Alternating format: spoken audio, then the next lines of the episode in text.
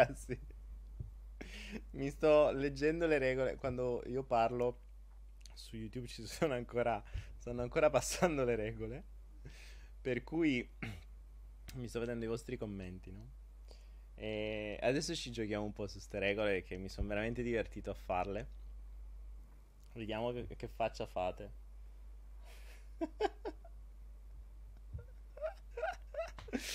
Ah, buonasera ragazzi, buonasera, benvenuti in questo ottantotesimo Follow the Flow del martedì.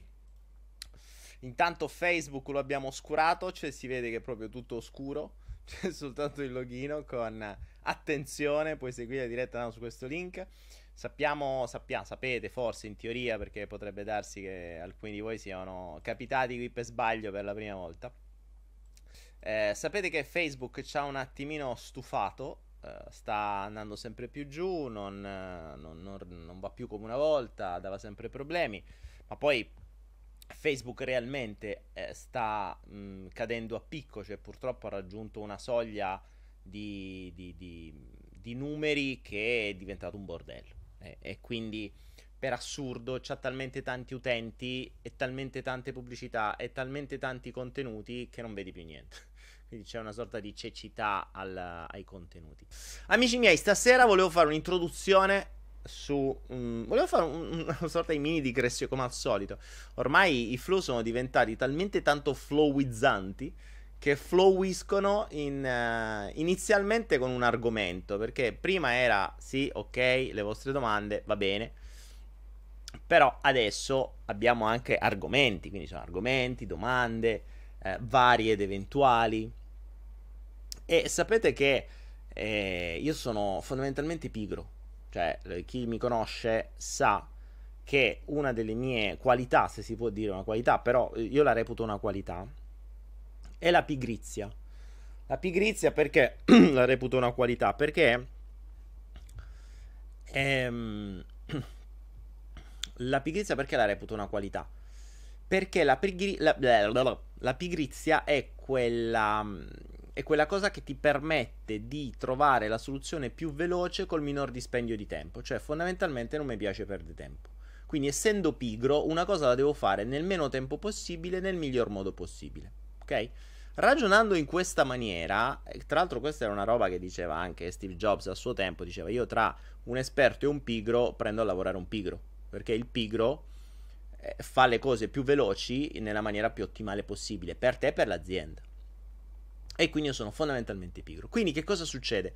Quando mi ritrovo a dover fare una cosa più di due o tre volte, tro- cerco il modo di inglobarla e farla una volta sola così che mm, metto tutto assieme. Ecco perché le regole di questa sera. Morpheus, grazie. Morpheus è fantastico, lui ogni giorno mette la sua brava donazione, tipo la, la tips, no? Cioè, arriva, tac, Grazie Morfeo. Sapete che su YouTube potete fare anche donazioni così, cliccando su quella tipo quel, quella roba lì, quella come si chiama? Quel, um, il simbolino del, del dollaro. In più, tra l'altro, oggi ho testato questa cosa qui delle schede, cioè teoricamente voi dovreste vedere da qualche parte, se non sbaglio, una sorta di I. Vedete una I da qualche parte in alto a, a destra probabilmente? Del, um, del monitor, quella I vi permette di aprire le schede. Ah, le schede che fino a ieri sapevo che esiste, cioè sapevo che esistevano, ma non sapevo che le potevo mettere sulle, sulle dirette. E le schede ti permettono di accedere immediatamente a cose di cui spesso io parlo, cioè io spesso faccio riferimento a dei libri, a quello che sto leggendo e le schede ti permettono di cliccare e andare direttamente lì, quindi che ne so, magari il mio corso gratuito su mentalità finanziaria, clicchi e via. E così via. Quindi gli approfondimenti di quello che potrebbero essere utili per il flow, o non so di cosa parleremo, però in genere ci sono delle, delle, dei macro interessi che sono sempre utili. Quindi cioè, vedi anche I, la novità di stasera è la I in alto a destra, che sono le informazioni in più, sono le schede in più. Sono 5 schede ad, ad, ad attivazione diretta. Perché c'è la spiegazione del disegno? Che disegno? Boh, vabbè. Life is a game. Grande Stefano, grazie. E, ehm, quindi vi dicevo, e sono pigro, no? E quindi che succede? Che ho messo tutta una serie di disclaimer. I disclaimer cosa sono le avvertenze? Quindi da oggi in poi il follow the flow inizia con le avvertenze. Perché le avvertenze? Perché uno mi, rip- mi, mi rompo le balle a ripetere tutte le volte, però mi rendo conto che se uno non, mm, non conosce le basi, le, le basi del mio pensiero, può fraintendere i flow. Può fraintendere i flow le avvertenze servono per comprendere meglio quello che accade nel flow. Perché mi sono reso conto che nel tempo a volte le persone travisano. Poi, poi adesso facciamo tutto un altro discorso perché diventa divertente. E questo discorso serve un po' a tutti coloro che da un giorno all'altro decidono di esporsi. Dicevo, nel momento in cui qualcuno decide di esporsi, in qualunque maniera, sapete che adesso stiamo facendo il, uh, il, il, manipulation game. Nel manipulation game c'è gente che sta letteralmente esponendosi in pubblico mh, mm, completamente, ma veramente si sta mettendo a nudo. Gente che non ha mai fatto un video, adesso c'ha canale YouTube, uh, parla dei suoi pensieri, delle sue storie, racconta le sue storie. Quindi si inizia a mostrare a un pubblico molto più ampio che non è più il, la, la, la il, il, suo cosiddetto gruppo di pari, come viene chiamato tecnicamente, ma si va molto molto oltre. Nel momento in cui cominci ad andare online, come succede eh, quando si inizia appunto ad andare su YouTube o cose del genere, è ovvio che se avete paura del giudizio, se avete paura del, di, di, quello che potranno pensare di voi, se avrete paura degli attacchi, se avrete paura di quello che è, lasciate perdere. Cioè, non azzardatevi neanche, restate dietro lo schermo a scrollare lo schermo a guardare i video degli altri, ma non vi mettete in pubblico, perché se avete una fottutissima paura del giudizio, questa roba qui è devastante. O ve la fate passare prima o veramente avete bisogno di sistemarvi un po' di cose. Daniela Sofia ha fatto una donazione. Grazie Daniela Sofia. Ci potremmo fare una gara delle donazioni. Figo sta cosa. Quindi che succede? Ho messo queste avvertenze a monte perché? Perché facendo i flow ogni volta c'è gente che arriva per la prima volta, magari non sa chi sono, non, non che lo capisci dalle avvertenze, ma dalle avvertenze che ho messo prima almeno capisci come funziono. Una cosa fondamentale è che durante i flow, ma in genere anche nella vita, io sono, sono irrispettoso. Qualcuno dice: Ma perché sei così irrispettoso? Perché sono io. Cioè, di rispetto a chi? A chi? Di, di quali regole, a quali regole dovrei rispettare? Perché mi dovrei conformare? E soprattutto sono provocatorio. Le mie spesso e volentieri sono provocazioni, ma a, a volte faccio provocazioni molto pesanti. Tanto che negli ultimi due o tre video ho creato dei deliri, ma proprio dei deliri cioè, eh, il video, l'ultimo, sull'ultimo del demotivatore sta facendo un casino alla madonna. Cioè, la gente è fuori di testa. Ecco perché ho messo quelle avvertenze. Perché io parto dal principio che, uno, il mio obiettivo è spronare, far riflettere, mettere dubbi. Due, non ho la verità assoluta, quindi mh, mm, io posso racco- ricordare che io sono un giullare. Un giullare non è che vi racconta la verità, il giullare vi racconta storie, vi racconta eh, il giullare è quello che può prendere per il culo il re, quindi figurati, se posso prendere il culo il re non posso prendere un po' per culo voi. Sì, ma prendendo per il culo nel senso che le prese in giro o le provocazioni o le cose rispettose o le cose che possono provocare dei fastidi sono per me la vera forza di questo flow della comunicazione. Perché? Perché, come dico nelle avvertenze, la mia idea, è, è mia, eh? Cioè, non dite che io ho la verità, è, può essere così, può non essere così.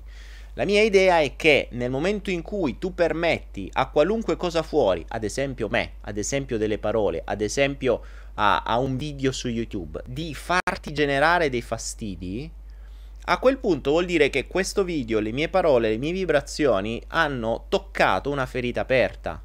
Quella ferita aperta puoi, come al solito, coprirla sputando merda sul video o sulla persona, oppure fare un passettino in più verso un, un mondo migliore, un tuo mondo migliore e andare a vedere quella ferita aperta, che cos'è, da dove arriva, come funziona, quando scatta e magari darci una ricucita così che la prossima volta questa questa ehm, questa roba qui non ritorni più. Quindi Dopo parliamo anche di giullare, mi dice qualcuno mi chiede cancro, tumore, organi femminili, poi arriviamo. Ah, adesso io intanto vedo, fatemi, fatemi, ragionare su questo perché è importante. Ricordatevi che la paura del giudizio è una delle robe più, in, più potente che esista in giro, soprattutto in questo mondo. Perché? Perché ve l'hanno fatta, ve l'hanno infilata a forza la paura del giudizio. La paura del giudizio ve l'hanno veramente infilata a forza perché il sistema vuole che eh, voi abbiate mm, voi abbiate abbiate timore a muovervi, abbiate timore a parlare, abbiate timore a non conformarvi. Eh, vi ho messo nelle schede alcuni libri, se non ricordo male, Fabbrica della manipolazione, eh, Neuroschiavi, tutti i libri che sto leggendo dove vi, fa, dove vi fa capire meglio tutto questo. E poi ovviamente, e poi ovviamente, quando iniziate ad apparire online e ad avere un po' di successo, vuol dire che avete 4-5 follower, qualche follower in più, io cioè, sinceramente non mi reputo nessuno, su YouTube veramente non sono nessuno, cioè mh, sì ok 20 milioni di, di, di visite, mh, sinceramente su YouTube non sono niente, il primo che fa videogiochi le fa in un giorno, io le ho fatte in 6 anni, quindi insomma sono veramente un, un novellino su YouTube. Ehm, nel momento in cui cominci a dire qualcosa e magari qualcuno ti segue e dice bravo, va, figo, ah, io sto meglio grazie a te, mai guarito, tutte queste cose qua, arriveranno quelli che vengono chiamati tecnicamente nel, nel, nel mondo online gli haters. Gli haters. che sono teoricamente da to hate, da odiare sono quelli che ti odiano. Infatti io ci ho fatto un video a sta gente, dicevo, vabbè ragazzi, c'è un mio video che si chiama proprio Se odi Daniele Penna, guarda questo video. Ma è normale. Ma chi sono gli haters fondamentalmente? Se li volessimo. Se avete, video, se avete, visto il salto quantico, tra l'altro spero a breve di riuscire a fare gli altri video. Se avete visto il salto quantico, c'è un punto in cui io parlo dei bisogni. Ci sono persone, ovviamente tutti hanno dei bisogni, eh, quanto prima riusciamo a depotenziarli, tanto meglio stiamo. Ma la maggior parte della gente non sa manco che cosa vuole e i bisogni fondamentalmente li vuole semplicemente soddisfatti e vuole che tu glieli soddisfi, chiunque tu sia. Ci sono però alcuni bisogni che sono molto semplici, cioè sono molto simpatici, ad esempio il bisogno di apprezzamento. Il bisogno di apprezzamento che spesso viene confuso. Bisogno di apprezzamento presuppone che tu dia un prezzo alla persona, cioè un valore. Cosa vuol dire? Il, la persona che ha bisogno di apprezzamento, vediamo la differenza tra un bisogno di accettazione molto comune e un bisogno di apprezzamento un po' meno comune, ma che è comune ad esempio tra gli haters. Il bisogno di accettazione presuppone che le persone mi accettino. Non me ne frega niente chi, mi devono accettare, punto.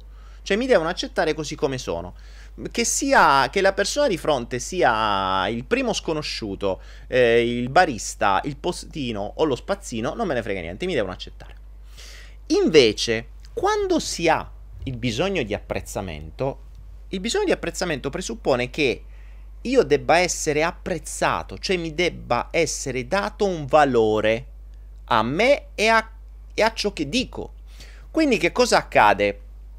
Accade che nel momento in cui tu ti trovi di fronte a una persona che ha bisogno di apprezzamento, non è che vuole che gli dia ragione il postino o lo spazzino o il barista. Perché secondo determinate persone loro hanno poco valore. Quindi se mi dice sì hai ragione uno che mh, ha poca conoscenza o non ha una, una posizione sociale di un certo tipo o non ha raggiunto determinati obiettivi o non ha determinate cose, poi ognuno ha i suoi, non ha valore Invece ci sono persone che hanno bisogno di avere l'approvazione e quindi di essere apprezzati da qualcuno che loro reputano di valore. Quindi tanto più hai followers, tanto più hai persone che ti seguono, tanto più tanta gente ti apprezza, tanto più loro vorrebbero che tu li, caga- tu li cagassi fondamentalmente. Tu gli dici bravo. Ok? È un po' come, sai quando si addestrano i cani, che quando fa la cosa giusta tu gli dici bravo. Oppure che tu gli dai ragione su qualcosa, oppure tu gli dai gli dici sì, ah sì, era proprio così, eccetera. A quel punto che succede? Che queste persone, con questo tipo di bisogno, cominciano a, mm, come si dice, a, a spammarti in tutte le maniere. Te li ritrovi su YouTube, te li ritrovi su Facebook, te li ritrovi in email, te li ritrovi su Telegram, te li ritrovi su WhatsApp, te li ritrovi, ti trovano i numeri aperto, cioè cose assurde. E, ma la cosa interessante è che nel loro delirio di onnipotenza queste persone pensano di essere solo loro. Cioè pensano, ah, sono solo io che faccio questo e, e, e quindi io ho le mie ragioni e quindi sicuramente eh, Daniele mi, mi risponderà. Uno. Due. Eh, ovviamente non sono solo loro, cioè soltanto di questo modello mediamente ne ricevo 10-15 al mese. Poi ci sono le altre persone che, infatti come ho scritto nelle, nel, nelle avvertenze, che eh, si convincono che mh, mm, io sono problematico, eh, cioè, poi per carità può darsi pure, eh, cioè nessuno, nessuno, è nato imparato, nessuno è arrivato da nessuna parte, io sono costantemente in evoluzione, per cui se qualcosa mi dà fastidio sono il primo a dire grazie e, e, grazie perché ho trovato un'altra ferita aperta, me la risolvo immediatamente. Grazie Rosanna. Ehm, e quindi ci sono persone che invece dicono: no, tu sbagli, io ho ragione, eh, tu non stai bene, tu pensi di stare bene, ma non stai bene, che sembrano i psicologi fanno così. Dice, tu, tu, pensi che stai bene, invece non stai bene, e io ti posso aiutare. E quindi poi ci stanno quelli che vogliono fare i coach. E quindi sono convinti che io ho un problema e loro mi devono aiutare. E questa è una seconda categoria. Qui ci stanno prima quelli con l'apprezzamento, poi quelli che vogliono avere ragione e dicono che io sto male e che mi devono aiutare. E questi sono altri 6 o 7 al mese più o meno, diversi. Poi ci stanno quelli dell'obbligo morale, che sembra il film russo. I russi sanno russo, turista, obbligo morale. C'è un vecchio film famoso di sta roba. L'obbligo morale. Tempo... Mi fanno ridere. Uh, ma questi, questi sono un po' meno, fortunatamente. Ne arrivano bene o male 3 o 4 al giorno. 3 o 4, cioè 3 o 4 al mese, scusatemi. 3 o 4 al mese diversi arrivano questi. Cioè, tempo fa mi è arrivata una persona, tra l'altro con un progetto in mano, cioè, mi piacerebbe collaborare, insomma, persone di un certo tipo, psicologa, eh, artista, cioè, tutta una serie di cose, quindi chiacchieriamo di cose interessanti, veramente persona con una ottima formazione, interessante per i progetti, interessante per gli studi, interessante per le, ric- per le ricerche e mm, e poi a un certo punto, dopo che stiamo lì a chiacchierare di qua di là, se ne esce con. Poi ho, ho capito il vero obiettivo, che poi è sbroccata. Eh, mi fa, eh no, Daniele, però tu dovresti. È un obbligo morale il tuo. Eh, che hai tutti questi followers, tu devi assolutamente spiegare a queste persone, convincerle che loro devono diventare vegani perché il mondo non può, gli animali e tutto. E mi è cominciato a fare la pippa sul veganesimo. Ma incazzata nera. Cioè, scusami, ma ma tu hai mai visto? Sai chi sono? Cioè, tu chiedi a me di imporre ai miei followers di diventare vegani. Ma sti cazzi! Ma ognuno fa il cazzo che gli pare. Cioè, io posso dirti la mia esperienza, posso dirti quello che io penso, posso dirti quello che, che, che è la, il mio modo di ragionare, ma non posso imporre niente a nessuno. Non sono io. Eh, e io sono il primo a dire mettete in dubbio tutto, poi lasciamo perdere sui vegani perché veganesimo ce ne sarebbe da parlare, ma fatemi sta zitto che è meglio, se no succede il delirio. Già do fastidio, per cui già ho dato fastidio in questi giorni. Non è così. Quindi è obbligo morale che tu dici ai tuoi followers che devi dire questo. È obbligo sul discorso, sull'ultimo video del devotimatore. Eh, che bordello che ho creato. È un obbligo morale, tu non puoi togliere questa cosa alle persone. Se non l'avete visto, guardatelo. Eh. L'ultimo video del demotivatore è una bella botta. E il bello qual è? Che quando andate a toccare delle ferite aperte delle persone, quando ricordate questo, ragazzi, questa è una perla. Quando andate a toccare, quindi mettete il dito nella piaga di una persona, il dito nella piaga porta a uno stress acuto immediato.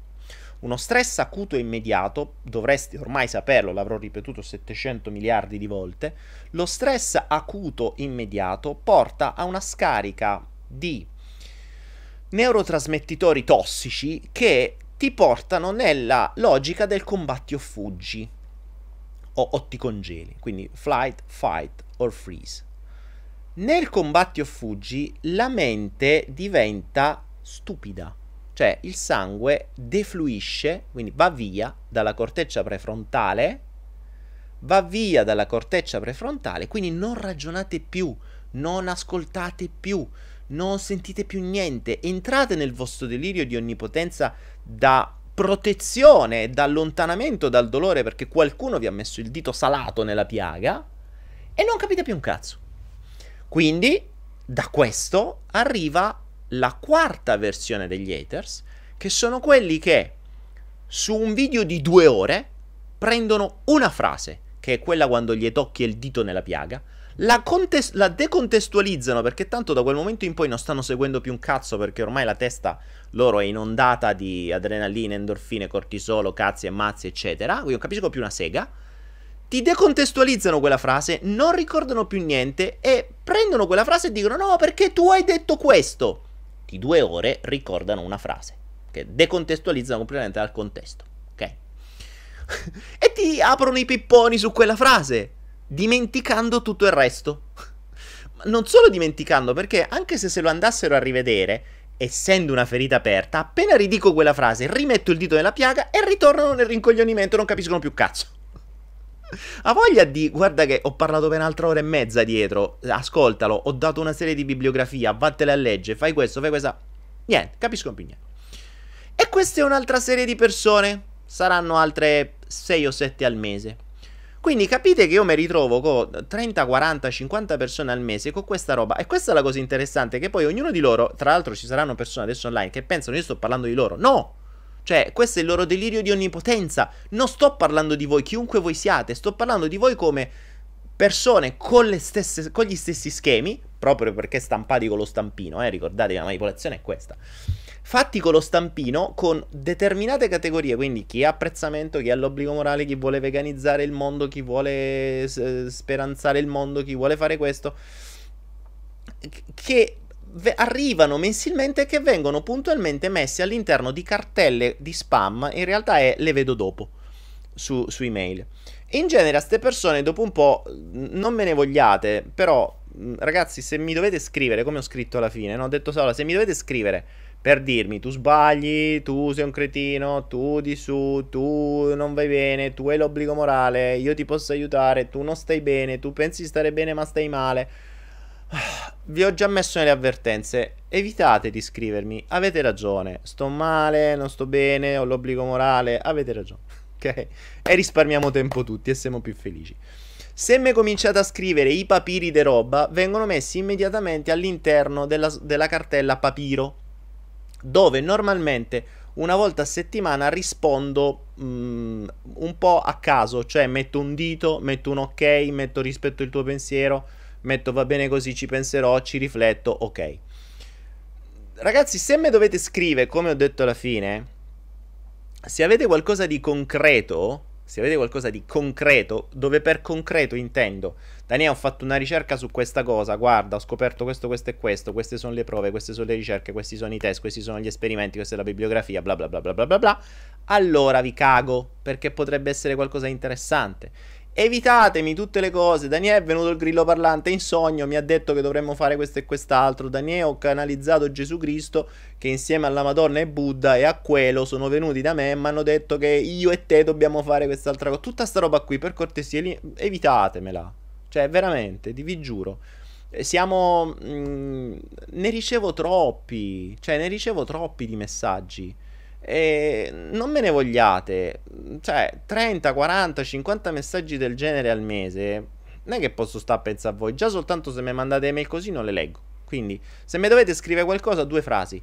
Cercate di avere il, il dono della sintesi. In una frase dovete essere in grado di, fa- di interessare. Eh, uno dei, uno dei, mm, dei task del manipulation game è l'elevator pitch. L'elevator pitch è il cosiddetto è la presentazione da ascensore. Ognuno di noi dovrebbe essere abituato, o meglio, dovrebbe essere abituato, dovrebbe essere pronto a avere, a, a presentarsi nell'arco di 2-3 minuti, cioè il tempo che un ascensore ci mette. L'elevator pitch nasce in America, lì ci mettono 2-3 minuti per fare 50 piani, a noi ci mettono, vabbè, 2-3 minuti per fare 3 piani, è uguale, però sempre 2-3 minuti c'è per fare l'elevator pitch. Nell'elevator pitch tu è come se uno te, te, te, te ritrovi in ascensore e invece di fare quello che normalmente si fa in ascensore, cioè niente, guardando, facendo finta di aver il telefonino e guardare perché ci si sente a disagio, se uno ti chiedesse se uno, se uno ti chiedesse il um, chi sei o che fai, tu devi essere in grado di dirlo in 2-3 minuti. Senza cominciare a dire, ah guarda, nasco nel 1973 da due genitori, si arriva, basta, cioè tu in tre minuti devi saper dire tutto. Quindi, dono della sintesi, se me volete dire qualcosa, una frase. Poi, se in quella frase riuscite a sintetizzare, allora magari ci sentiamo. Non mi chiedete i numeri di telefono, de te- non uso il telefono, non uso Skype, non uso niente. Cioè, se dovessi parlare con tutte le persone che mi scrivono, io non farei una bene amata mazza. Ok? Quindi evitiamocelo. Ovviamente, se ci sono cose interessanti, io sono il primo, e eh, attenzione, nascono progetti da, da tante persone di certo non nascono progetti da quelle persone di cui vi ho detto di quella prima categoria. Quindi non me ne vogliate, raga. Eh, le, le, I disclaimer sono fatti per questo. Se pensate di avere ragione o torto, avete ragione. Se pensate che sto male, avete ragione. Se pensate che sono uno stronzo, avete ragione. Se pensate che non capisco un cazzo, avete ragione. Se pensate che eh, quello che vi pare, avete... nel momento in cui ricordate quest'altra perla, nel momento in cui una persona è convinta di qualcosa, cioè ha una convinzione, è inutile che cercate di smontargliela, è convinta. Quindi la, normalmente la logica è io sono convinto di qualcosa e te devo convincere pure a te. Non ho ben capito per quale motivo, però l'essere umano funziona così. Non so quale gusto ci prova a perdere tempo a convincere gli altri. È sempre il suo discorso di potere, no? Perché se tu la pensi come me, io ti ho manipolato e quindi ho il potere su di te che ti ho fatto pensare come, come penso io. Oh, contenti loro, va bene. Quindi questo è un principio di base. Loro hanno delle convinzioni, tu devi pensarla come loro. Ah, a proposito, ehm, per raccogliere tutte queste persone sono create delle chat dove si può parlare di me tranquillamente tutti assieme, così almeno ci si dà forza. Se volete, scrivete. E, e, qualcuno vi contatterà dicendo ah guarda la chat è questa perché Porelli giustamente devono in qualche modo raccogliere persone che io ho sempre detto ragazzi se avete qualcosa di interessante da dire accendete i video e trovate il vostro pubblico. Vediamo se qualcuno vi apprezza, ben venga. Qual è il problema? Cioè, non è che dovete. Mh, mm, però non ce la fanno e quindi devono cercare di raccogliere dagli altri. Che di fa. E, e la classica cosa. Sapete come funziona quando, che ne so, tu lavori per qualcuno? O meglio, tu c'hai qualche dipendente, questo se ne va e ti ruba i clienti. Contento loro. Sinceramente, la cosa che io adoro di più di tutto questo è che questa gente mi fa una cortesia alla Madonna, perché mi toglie dalle palle tutte quelle persone che ragionano a quel livello di pensiero, che è perfettamente inutile. Cioè, no, mh, mm, cioè cambiate gen- fondamentalmente a me che siate 300, 400, 500, 1000 non mi cambia una mazza nella vita. Il flow serve a me. Cioè, voi siete un effetto secondario. Quindi mh, mm, che siate 2 o 500, l'obiettivo del flow è che io sono in connessione per 2 ore, per 4 ore a settimana, quindi eh, il bello è questo. Ah, vabbè. Cristina Prudenti dice: Siamo guidati da cani e porci. Un porco in piedi, cosa vuoi che sia? Ma sì, vabbè. Oh, allora, cosa stavo, stavo leggendo prima? Una cosa interessante. Quindi, questo era il disclaimer iniziale, no? E quindi non me ne vogliate. Insomma, adesso avrò fatto girare le balle a un sacco di altra gente che o sta online o che ascolterà dopo e quindi si divertiranno sulle chat. No, Daniele ha detto, parlava di me. In realtà no, però loro crederanno che io stessi parlando di loro. Era una delle tante con gli stessi schemi, una delle tante persone con gli stessi schemi che scrive ogni mese, cioè ogni mese ne sono diverse. Quindi, ehm, proprio perché sono tutte uguali, diventa facile eh, conoscerle e a quel punto via, mettiamo tutti assieme. Ciao Dani, cosa ne pensi della dieta dei gruppi sanguigni del dottor Mozzi? Eh, mi avvalgo della facoltà di non rispondere. Ok? Ehm, mi avvalgo della facoltà di non rispondere perché se studi, se studi bene la comunicazione, applica perfettamente tutte le tecniche di manipolazione delle masse. Perfette proprio. Quindi già quando vedo tutte determinate tecniche utilizzate, che tra l'altro non so se lo sai, ma l'idea del dottor Mozzi è copiata pari pari da un altro, da un americano che è stato bandito da tutte le parti, e di cui non c'è uno straccio di prova. Eh, Mozzi è quello che sta dicendo che l'acqua fa male, tra l'altro, eh, quindi badate. O che la frutta fa male. E... Però attenzione, ehm... allora vi spiego una tecnica di manipolazione di massa che potrete riscontrare in diversi, in diversi Mm, si possono riscontrare in diversi personaggi. Una delle tecniche classiche del, del manipolatore di masse, che possa essere un medico, che possa essere un guaritore, che possa essere uno sciamano, un coach, quello che sia. E ti do delle cose che sicuramente funzionano. Ok? Elimina i cereali. E se elimini i cereali stai bene per forza, subito. Ok? Ora, che succede? Se io ti dico elimina i cereali, tu stai bene subito. Quindi dici, oh cazzo, Daniele mi ha detto eh, elimina i cereali, io sto bene, gli do potere. Quindi che cosa accade? Si danno delle cose valide per avere potere personale. Moro Michel, ma sei nuovo, grazie. Eh, si, mm, si danno, quindi si usano delle cose valide, anche abbastanza scontate. Cioè, se ti dicessi elimina i cereali, elimina i formaggi, quindi elimina eh, zuccheri, cereali e formaggi, tu stai bene subito, qualunque cosa tu abbia. A quel punto dici, oh cazzo, grazie a Daniele mi ha guarito. Ma ti ho dato tre cose banali che te lo direbbe chiunque, ok? Chiunque no, chiunque è leggermente fuori al sistema perché i cereali sono il sistema. Okay? Una delle fondamenta del sistema è i cereali. Magna pasta, magna zuccheri, magna eh, e, e sei fottuto. E tammali. Detto ciò, a quel punto, quando ho acquisito potere personale, nella tua mente si dice quello che dice Daniele è vero. A quel punto ti posso dire tutte le stronzate che voglio e tu ci credi. A quel punto ti posso dire, guarda che allora per guarirti devi prendere questa polverina, questa cosa, quest'acqua e zucchero, questo fiore, questo cazzo e quest'altro. Eh, poi mi posso inventare quello che voglio. Sapete, una volta, una delle mie idee, poi sinceramente non mi va, adesso ve la svelo perché non credo la farò mai. Però avrei voluto, quando mi stavo informando su queste cose, eh, fare un, una, un esperimento sociale. Cioè, avrei voluto ovviamente montare, pompare tutta questa storia, creando la dieta del colore dei capelli. Perché ha un senso. Cioè, se nulla accade per caso, se tu nasci con un determinato colore dei capelli, questo ti fa capire qual è la tua conformazione fisica e quali sono le cose che dovresti mangiare. Quindi capelli rossi, tendenzialmente rossi, dovrebbero mangiare cibi tendenzialmente rossi. Le carote, le bietole, le ciliegie, le fragole, cioè devi mangiare queste robe. I biondi dovrebbero mangiare cibi chiaramente più chiari, i manghi, uh, le, le, uh, so, le banane, queste cose qua. Invece le persone con capelli neri, le cose tendenzialmente più scure. Quindi, so, i ribes, Uh, il, tutto ciò che è molto più scuro. Insomma, volevo creare questa dieta, ovviamente impostata bene.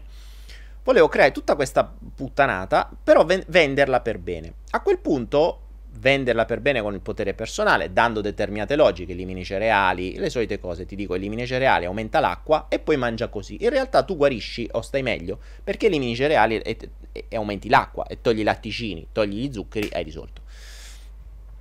A quel punto che cosa accade? Ehm... per i pelati ci avremmo pure quella lì, c'era già la versione. A quel punto che cosa accade? Che acquisi- io acquisisco potere personale, tu credi in questa dieta e credi che quelle cose ti fanno bene e cominci a dirlo in giro. Avremmo avuto delle guarigioni. A quel punto, dopo qualche anno che vi portavo avanti questa minchiata con tutta una serie di guarigioni reali, vi avrei detto, ragazzi, me la sono inventata.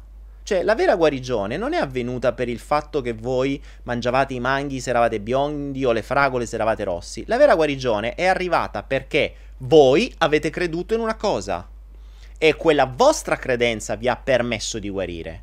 Ovviamente legata a due o tre cose insomma, ovvie come elimina i cereali, elimina gli zuccheri o riduci gli zuccheri ma soprattutto elimina i cereali, elimina i latticini. Ma non è che lo dico io, ragazzi, ci sono studi di mh, 30 anni, leggete The China Study, guarda, su, su Anaera, regia pubblicate The China Study, sia il videocorso sia il libro. Leggete quel libro e capirete e vi fate tutta un'idea su studi lunghi 30 anni sulla salute delle persone, su quanto ha inciso eh, carne e, e latticini.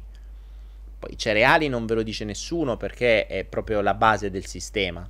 Il cereale, eh, per cereale intendo grano, intendo mais, intendo eh, tutto quello che è alla base della cultura OGM, tutto quello che produce mamma Monsanto. An- anche lì, se volete, su Anaera ci stanno, c'è sia agribusiness sia il mondo secondo Monsanto, che sono due libri che sono bella botta.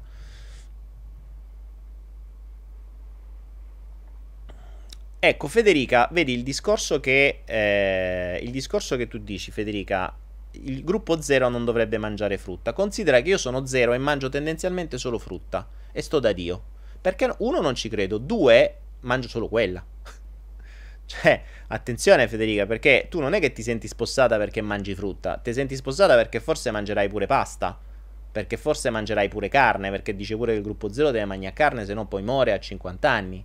Quindi, ragazzi, prendete le cose con una determinata logica e soprattutto non, nel momento in cui voi leggete qualcosa e vi convincete che ha ragione perché qualcuno vi ha detto che ha ragione, se vi dice che quello è l'effetto, quello è l'effetto.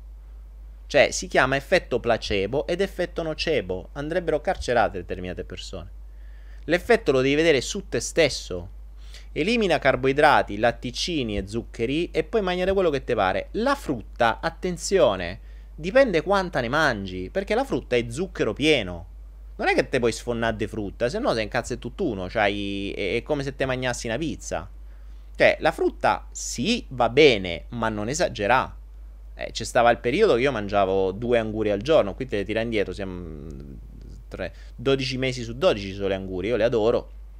Ma è tutto zucchero.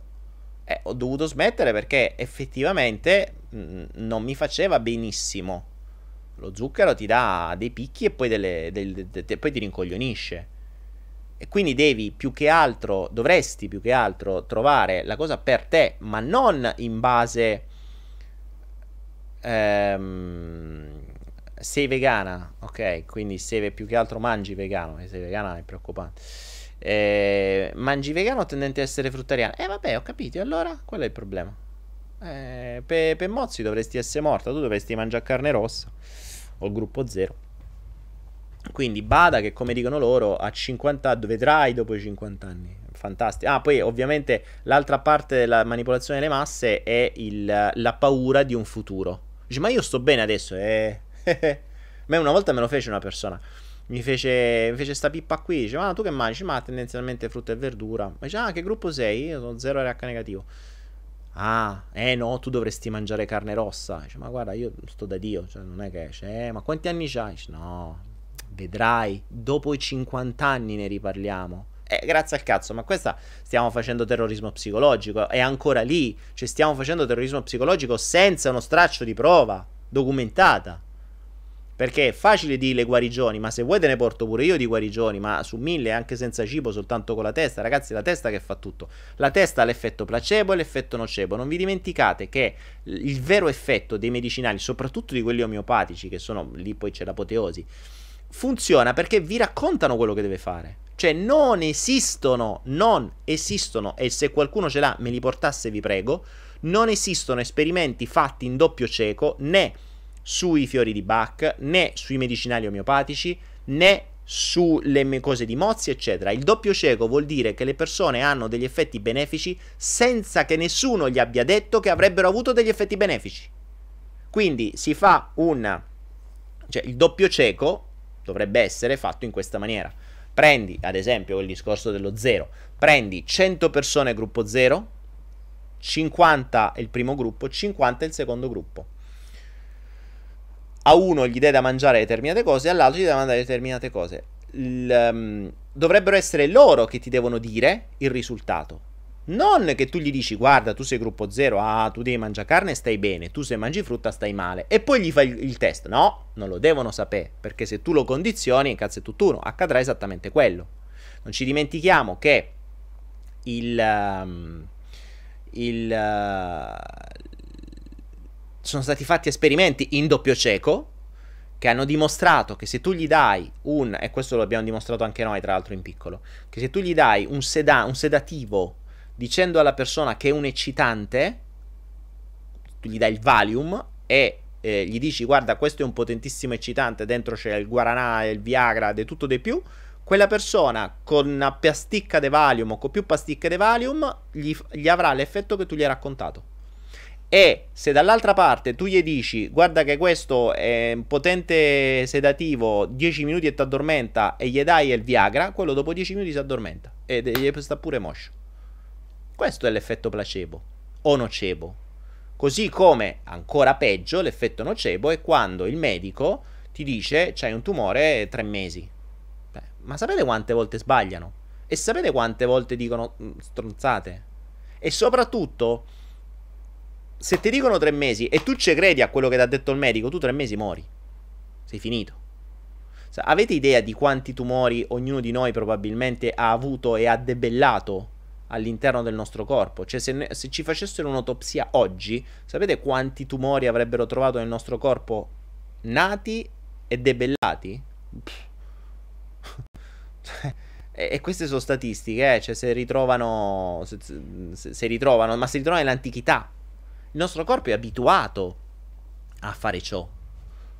Sappiate che se vi arriva qualcosa, come qualcuno prima mi ha detto, ma il tumore cos'è agli organi genitali, se vi arriva, cioè se il corpo decide di farti uscire qualcosa, guardatevi il mio video La malattia è nostra alleata. Ehm, se il corpo decide di farti emergere una malattia e di non guarirla, è perché c'è un messaggio dietro che devi comprendere legato a quella malattia, legato a quegli orga- organi, legato a quella sfera, eh, ai vari meridiani che sono legati, eccetera, eccetera, eccetera. Ecco, Cristina dice: Mia madre con acqua e zucchero guariva il mal di testa di mio fratello. Eh, ci sta, è normale. Ci sta benissimo. Capite? Quindi il. Um, quindi il. Um, cioè, ricordate quello che vi ho scritto nella, nella, nelle avvertenze. Eh, il mio obiettivo non è avere ragione. Il mio obiettivo è mettere in dubbio quello in cui voi credete, qualunque cosa essa sia. Cioè, ragazzi, una credenza, non quella che ci avete in casa, però quella che ci avete in testa, una credenza è, è il peggior paletto che potete avere nel, infilato nel, nel cervello. Ok? La credenza è quella che vi dice è così, punto. Cioè, quando è così, siete fottuti. Siete fottuti perché nel momento in cui avete una credenza, io non valgo, eh, sei finito. Ricordatevi che nel momento in cui avete una credenza, questa è una base del cervello e dell'ego, lo sport del vostro ego è confermare la credenza. Cioè lui non fa altro che confermare le vostre credenze. Perché il suo sport è arrivare a dire, vedi, te l'avevo detto, vedi, te l'avevo detto. Lui gode. Cioè il vostro ego gode quando riesce a dire, vedi, te l'avevo detto, sei proprio un idiota. Oppure, vedi, te l'avevo detto, la matematica non è per te. Vedi, te l'avevo detto, non sei capace a vendere. Vedi, te l'avevo detto, non, le donne ti prendono per il culo. Vedi, te l'avevo detto, non sei capace a... Oh. Questo è lo sport dell'ego. Quindi mettete in dubbio le vostre credenze. Ecco perché c'è l'avvertenza che ho messo prima. Quando vi dico, se voi siete convinti di qualcosa, io vi do già ragione. Cioè, contro una convinzione, ma lungi da me a dirvi guarda che stai sbagliando, è una convinzione, se no non sarebbe una convinzione. Diverso è se qualcuno mi viene con un dubbio. Allora, il dubbio mostra apertura. Perché, cazzo, un dubbio, sto cercando informazioni per capire qualcosa. E allora ben venga. Ma se arrivi con una convinzione, è così, tu sbagli è così, tu hai l'obbligo morale è così, tu non puoi dire questo perché è così, e allora dici ok, hai ragione. Metti il dito, dici wow, tiè, e tolire coglione, cioè, capite? E questo è il concetto, e questo è il concetto. Quindi il, le credenze sono le cose peggiori che possono essere, sono i paletti peggiori della mente umana. Ciò in cui credi è, punto, basta. E ciò in cui credi ti dà l'attenzione selettiva. Ricordatevi che l'attenzione selettiva ti, pre- ti, ti permette di vedere solo ciò in cui credi e che conosci. È una sorta di filtro. Se immaginate una telecamera, eh, voi avete il filtro giallo, vedete tutto giallo e vedrete solo i gialli. Il rosso, il blu, il verde, ve lo perdete. E secondo voi il mondo diventa tutto giallo. E dici, vedi, il mondo è tutto giallo. Invece no, tu lo vedi giallo, perché tu hai solo il filtro giallo. Questo è il principio. Quindi se tu hai il filtro tutti sono disonesti, troverai disonesti ovunque. Se ho il filtro tutti sono onesti, troverò gli onesti ovunque. Se io il filtro, tutti sono eh, al mio servizio per aiutarmi, quindi se ho un problema tutti mi aiutano, così è. Se invece ho il filtro, se succede qualcosa tutti mi mettono nel culo, così è. Ognuno di voi cercherà le cose per confermarsele. Ragazzi, questo è un perlone così, l'avrò detto 700.000 volte, ma ricordatevelo. Cioè, ripiloghiamo. La mente, nel momento in cui è convinta di qualcosa, tenderà a avere ragione. E non solo, e a vedere tutto ciò che serve per confermarla. Quindi andrà a porre l'attenzione selettiva su ciò che vuole vedere per confermarsi ciò in cui crede. Infatti, ecco per questo il motivo che, per cui abbiamo creato le chat degli haters, no? Per cui se uno pensa che io sono un idiota, quando trova altre persone che dicono che io sono un idiota, si fa forte. Dice, ah, vedi, non sono solo io, vedi che ho ragione. E quello è lo sport dell'ego. Per cui, visto che io voglio aiutare le persone a qualunque livello di conoscenza, a qualunque piano di conoscenza stanno, se il loro bisogno è questo qua, eh, diamoglielo e si divertono tutti assieme e così si fanno forza. Cambia un cazzo, però se loro si divertono così va bene così. Eh. Ognuno vive nel suo spazio delle varianti. Ah, che parolone, Tizia. Ognuno vive nel suo spazio delle varianti. Ogni tanto ve ne uscite con queste perle. Davide, come si tolgono ste maledette credenze? Chi è Davide? Oh. Da- manco sai il mio nome. Davide, come si tolgono quelle credenze? Con cacciavite, Davide. Vai col cacciavite. P comincia a smontare prima le antine, quelle là, track, e le smonti. Poi con due martelletti, il martello quello di gomma, comincia a dare martellate sulle co- cosi e lo smonti. Ogni giorno il nostro corpo sopprime decine di migliaia di cellule cancerogene Così dicono, Marzia, esatto, è quello che fa no- normalmente il nostro sistema immunitario, quindi. Eh, comunque, a parte il discorso, mh, chi è che mi diceva delle credenze? Eh, se vuoi vederti il discorso delle credenze, c'è un bellissimo esercizio che sta all'interno del corso gratuito sulla... Um, eh, sul... Um, sulla mentalità finanziaria. Se vai nella I che trovi in alto a destra credo di là, nelle schede trovi il mio corso sulla mentalità, eh, il mio corso sulla mentalità finanziaria che è gratuito. E c'è a un certo punto, c'è tutta una serie di credenze sul denaro, ma poi c'è una tecnica per la risoluzione delle credenze che puoi usare per tutto.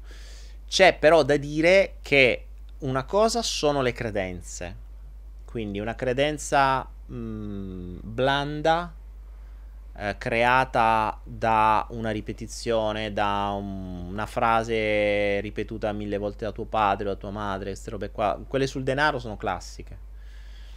È abbastanza semplice da smontare. Una credenza che invece pone le sue radici all'interno di un bisogno o di un trauma è un po' diverso. È un po' diverso.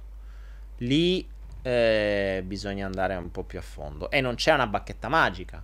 Non c'è una bacchetta magica. Eh, Lara, no, non credo che puoi entrare. Devi essere. Cioè, devi far finta che mi devi insultare e devi chiedere l'accesso. Credo. Non so se c'è una parola d'oro, tipo Daniele è un idiota. Che ne so, non so. Dovresti provare. Però ci sono. Insomma. Se vai sul flow, credo che si tentino sempre di mh, raccattare nuovi adepti nelle nuove chat nel modo che possono, con quello che hanno. Come si suol dire, l- l- il, la mente fa sempre quello che può con quello che sa nel momento in cui sta, quindi quello che possono fare, quello fanno. Sì, Tiziano, ho letto da Daniele, da grandi poteri derivano grandi responsabilità, a un peso tutto ciò che dici, Morpheus. Eh, c'ho l'obbligo morale, Morpheus. Io ho l'obbligo morale di quello che dico, però ricorda pure che, attenzione, io non mi sto a presentare come il guru di sta minchia, eh. io mi sto a presentare come Daniele Penna, un giullare che racconta storie, che cazzeggia, che racconta le proprie storie. Quindi ricordatevi che quando racconto le mie storie, sono mie storie. Cioè, non c'è una ragione o un torto sul, mm, su una storia. È la tua storia.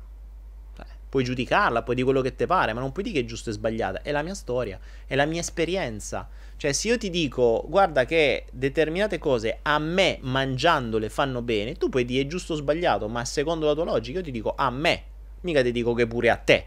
Io dico a me fanno bene. Poi fatti le tue ricerche, fatti le tue prove, fatti i tuoi esperimenti. Mica devi fare quello che dico io. Lungi da me, ragazzi. Attenzione. Ricordatevi il flow in cui vi ho fatto quella provocazione non indifferente che anche lì è stata travisata come al solito. Eh, eh, attenzione a, a, rispondere sì padrone al vostro ego quando vi comanda determinate cazzate. Cioè, mettete una cosa, oh, calma. Chi, sta, chi, la, chi lo dice sta roba qui? Ma questo andrebbe detto su tutto e su tutti, eh? Cioè, la regola numero uno che vi ho messo è non credete a una parola di quello che vi dico. Non credete a una parola. Questo fu mio, la mia forza. Nel momento in cui ho iniziato a, messere, a mettere in dubbio tutto, compreso quello che dicevo io stesso, compreso quello di cui ero convinto, e questo è accaduto negli ultimissimi, lo avete visto durante i flow. Io ho messo in dubbio, se voi vedete i primi flow e vedete questi ultimi, ho messo in dubbio tutto. Infatti c'è stato un cambio epocale nei flow, dove io ho preso tutto e buttato al secchio. Ma perché? Perché sono arrivato a un piano di conoscenza più ampio dove mi sono reso conto che quello che facevo prima era inutile da un certo punto di vista. O meglio, io ho capito che a un certo punto nel lungo termine poteva essere inutile. E... Però non avevo ancora trovato le fonti. Adesso ho capito le fonti. Attenzione, non è che sono arrivato. Io sono convinto che sto. Forse ho superato un livello del videogioco in più, cioè un altro mostro. Un altro mostro finale, ma ce ne saranno chissà quanti. Ciao Angela, benvenuta. Morfeo, sei mai stato aggredito fisicamente durante una coach? Sì, un paio di volte. E... Ho rischiato la vita un paio di volte. No, poi ho rischiato la vita un paio di volte. Sì, però erano sempre quando mh, mm, facevano parte di quelle, di, quei, di quelle cose di cui poi alla fine non vi ho mai parlato, proprio perché preferisco non parlarne, che sono, potrebbero essere pericolose. Quindi meno ne sape- su alcune cose meno ne, sapete, meno ne sapete meglio è. Daniele, anche il corso sul denaro ha suscitato critiche. Ah, ma sì, ragazzi. Ah, sì. Eh, questa è l'altra storia. Il corso sul denaro. Allora, il denaro. Non si sa perché la gente, in genere quella che c'ha una lira, pensa che per essere spirituale devi essere morto di fame. Non si è capita sta cosa. In realtà non è così, ma manco per sbaglio. Anzi, cioè, anzi, la spiritualità ti avviene quando stai a pancia piena. Cioè, quando non hai problemi di denaro, allora puoi pensare, ragionare su determinate altre cose. E io mh, mm, ormai sono arrivato a un punto che dico: se vo- ci sono determinate caratteristiche che aiutano l'evoluzione.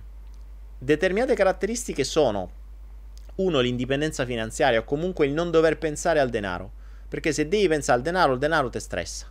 Se devo pensare a come lo devo fare, come lo devo eh, come lo... Mh, mm, che devo fare per, per, per, farlo, che devo fare per mantenerlo, che devo fare per questo, devo fare quest'altro. Cioè, se state con lo stress di doverlo fare, attenzione, potreste anche averli eh, e stare con lo stress uguale. Ci ho visto persone stressatissime con i milioni che avevano paura di perderli e stavano sempre lì e dicevano no, l'uomo li devo investire, poi li devo rifare, li devo moltiplicare, li devo fare. È stress uguale. Cioè, o che tu ce li hai o che non ce l'hai, non è importante, basta che non ti stressano ci sono passato, eh. C'ero stressato quando ce l'avevo, ero stressato quando non ce l'avevo, e cambia un cazzo. Lo stress ce l'hai comunque.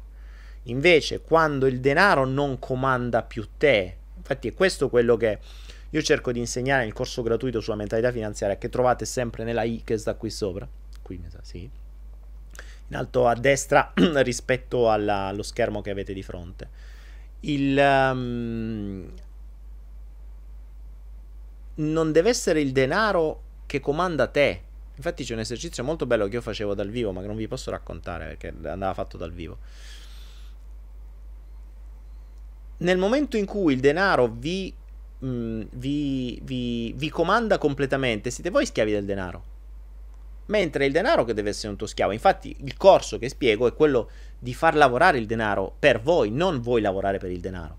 Eh, ragazzi, io l'ho sempre detto, nella, nella mia idea, in un mondo ideale, io prenderei bambini dai mh, 3-4 anni in su e già li avvierei verso una conoscenza atta a generare rendite. Quindi già alla gestione, all'indipendenza, eccetera. Io cominciare, ho, ho, ho duplicato il mio primo patrimonio a 6 anni. Ok, 6 anni, le mie 100.000 lire divennero 200 e da lì ho continuato. 6 anni A 8 anni avevo già le mie prime attività, a 12 ero il più giovane espositore in fiera, 12 anni avevo un banco da 14 metri in fiera, io vendevo, facevo collezionismo, avevo, ero un rivenditore di francobolli, cartoline, eh, fondamentalmente francobolli. Eh, ero un esperto di francobolli. A 12 anni ero un esperto di francobolli, vuol dire che io già tra i 6 e gli 8 giravo mm, tra 6 no, però i, a 12 anni andavo, avevo già la, avevo, facevo la fiera a Foggia, ma già normalmente giravo buona parte delle fiere d'Italia. Cioè io nel mondo filatelico ero straconosciuto, ero la mascotte. C'erano dei periti filatelici che mi volevano prendere i loro studi, volevano pagarmi già da allora per dire tu appena fai 18 anni lavori da me, perché poi avevo un occhio sulle varietà, insomma tutta una serie di cose, facevo un sacco di soldi così. Capite? E vi sto parlando di 8, 9, 10, 12 anni. Capite perché a 15 anni ero già libero finanziariamente? E quando mi sono voluto comprare la moto, me la sono comprata con i soldi miei. Ma questa è una cosa che bisognerebbe. Ah, mm, cioè, oh, eh, attenzione, non esisteva la tecnologia, eh? Cioè, non stiamo parlando di computer. Attenzione, non esisteva. Se avessi avuto i computer allora, eh, auguri. Infatti, poi quando sono arrivati i computer business su business su business, copie di cassette, Commodore 64, cioè di tutto. è un mercato a scuola che a metà bastava. Ho veramente venduto di tutto. Per cui questa è una cosa che andrebbe insegnata ai bambini. Oggi abbiamo una tecnologia tale che un bimbo mh, potrebbe iniziare a crearsi le sue attività e rendite già tra 7 e 8 anni, secondo me. Tanto lo fa già. Cioè, nel momento in cui tutte le operazioni che già fa normalmente potrebbero essere fatte con una rendita. E poi, appena comincia a scrivere e sa fare qualcosa, a quel punto può generarsi tutta una serie di altre cose, ma è ovvio che devi dargli delle conoscenze. Se tu gli dai semplicemente l'iPad in mano per levartelo dai coglioni e gli dai i giochini o, o i video a cazzo, basta che sta zitto che lo rincoglioniscono così non capisce niente e poi va a dormire presto. Eh, cioè, eh, non puoi sperare che per 18 anni ancora o devi ancora mantenere tu, ma perché la maggior parte della gente vuole che i figli restino a casa mantenuti da loro, perché così normalmente se sono stati fatti per, con- per avere qualcuno da controllare, l'ultima cosa che vogliono è renderli indipendenti. Cioè, eh, invece, oggi come oggi, con la tecnologia che abbiamo, ragazzi, potremmo arrivare a 18 anni che i- il ragazzino esce da scuola e già di rendita guadagna più del padre. Potrebbe essere una normalità. Non ci dimentichiamo che abbiamo esperienze di, di persone su YouTube che hanno 16-17 anni e guadagnano centinaia di migliaia di euro. Con YouTube, con i video, con i videogiochi.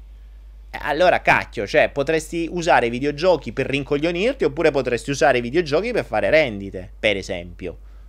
Vedi Favi vedi tanti altri. Cioè, vabbè, ma loro sono grandi. Sì, ma sono nati da zero. Certo che devi avere la creatività, devi avere la conoscenza, devi avere cioè, tutta una serie di cose che eh, dipende da come gli, i genitori lo, lo avviano ci sono i bambini che adesso usano i cellulari e i computer molto meglio dei genitori, ma li usano per fare cosa? Se li lasci così a zonzo, trovano cavolate. Quindi se noi dessimo a,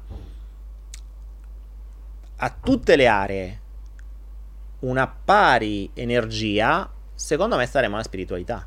L'errore è invece, secondo me, quello di dare tutto, ad esempio, al denaro, al possesso, al controllo, alla parte estetica, alla parte fisica e pochissimo alla parte mentale, allo stare con se stessi, allo stare in silenzio. Cioè, ci si, ci si sbatte tanto per stare con gli altri, ma si sta pochissimo con se stessi. Si cerca sempre il modo per farsi accettare dagli altri e non si trova mai il modo per farsi accettare da se stessi eh, si cerca il modo di, far, di entrare, di farsi accettare dal gruppo, eppure pochissimi occupano il tempo per stare dentro se stessi e andarsi e farsi accettare e comprendere tutte quelle persone che c'hai dentro che ti parlano nella testa. Nella maggior parte dei casi sono certo, sono certo che buona parte di voi non sa manco come si chiamano quelle persone che dentro la vostra testolina vi parlano 24 ore su 24.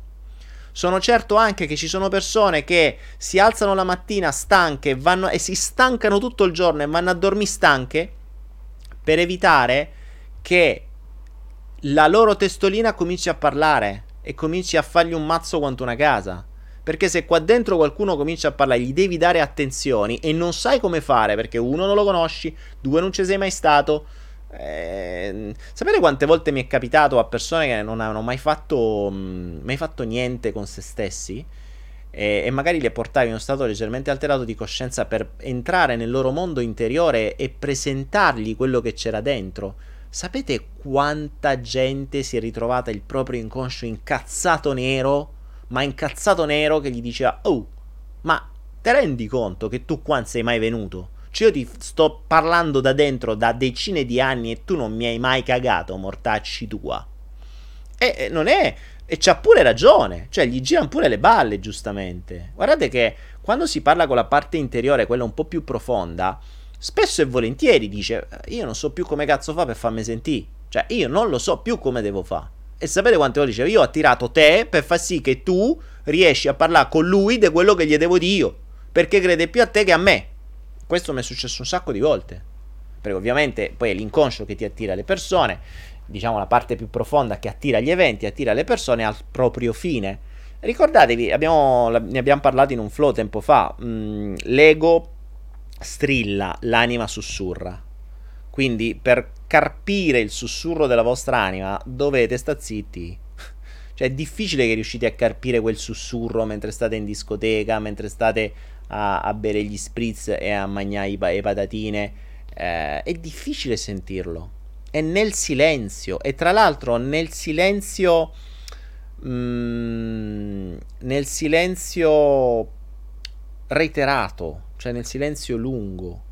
Tra, e, e, questo è un po' più difficile perché oggi come oggi il sistema, il sistema manipolatorio ha creato nella testa delle tale, delle tali, mh, mm, dei, dei tali bisogni che già riuscire a stare senza di questo per un giorno la gente va in crisi mistica, ma veramente va in crisi mistica.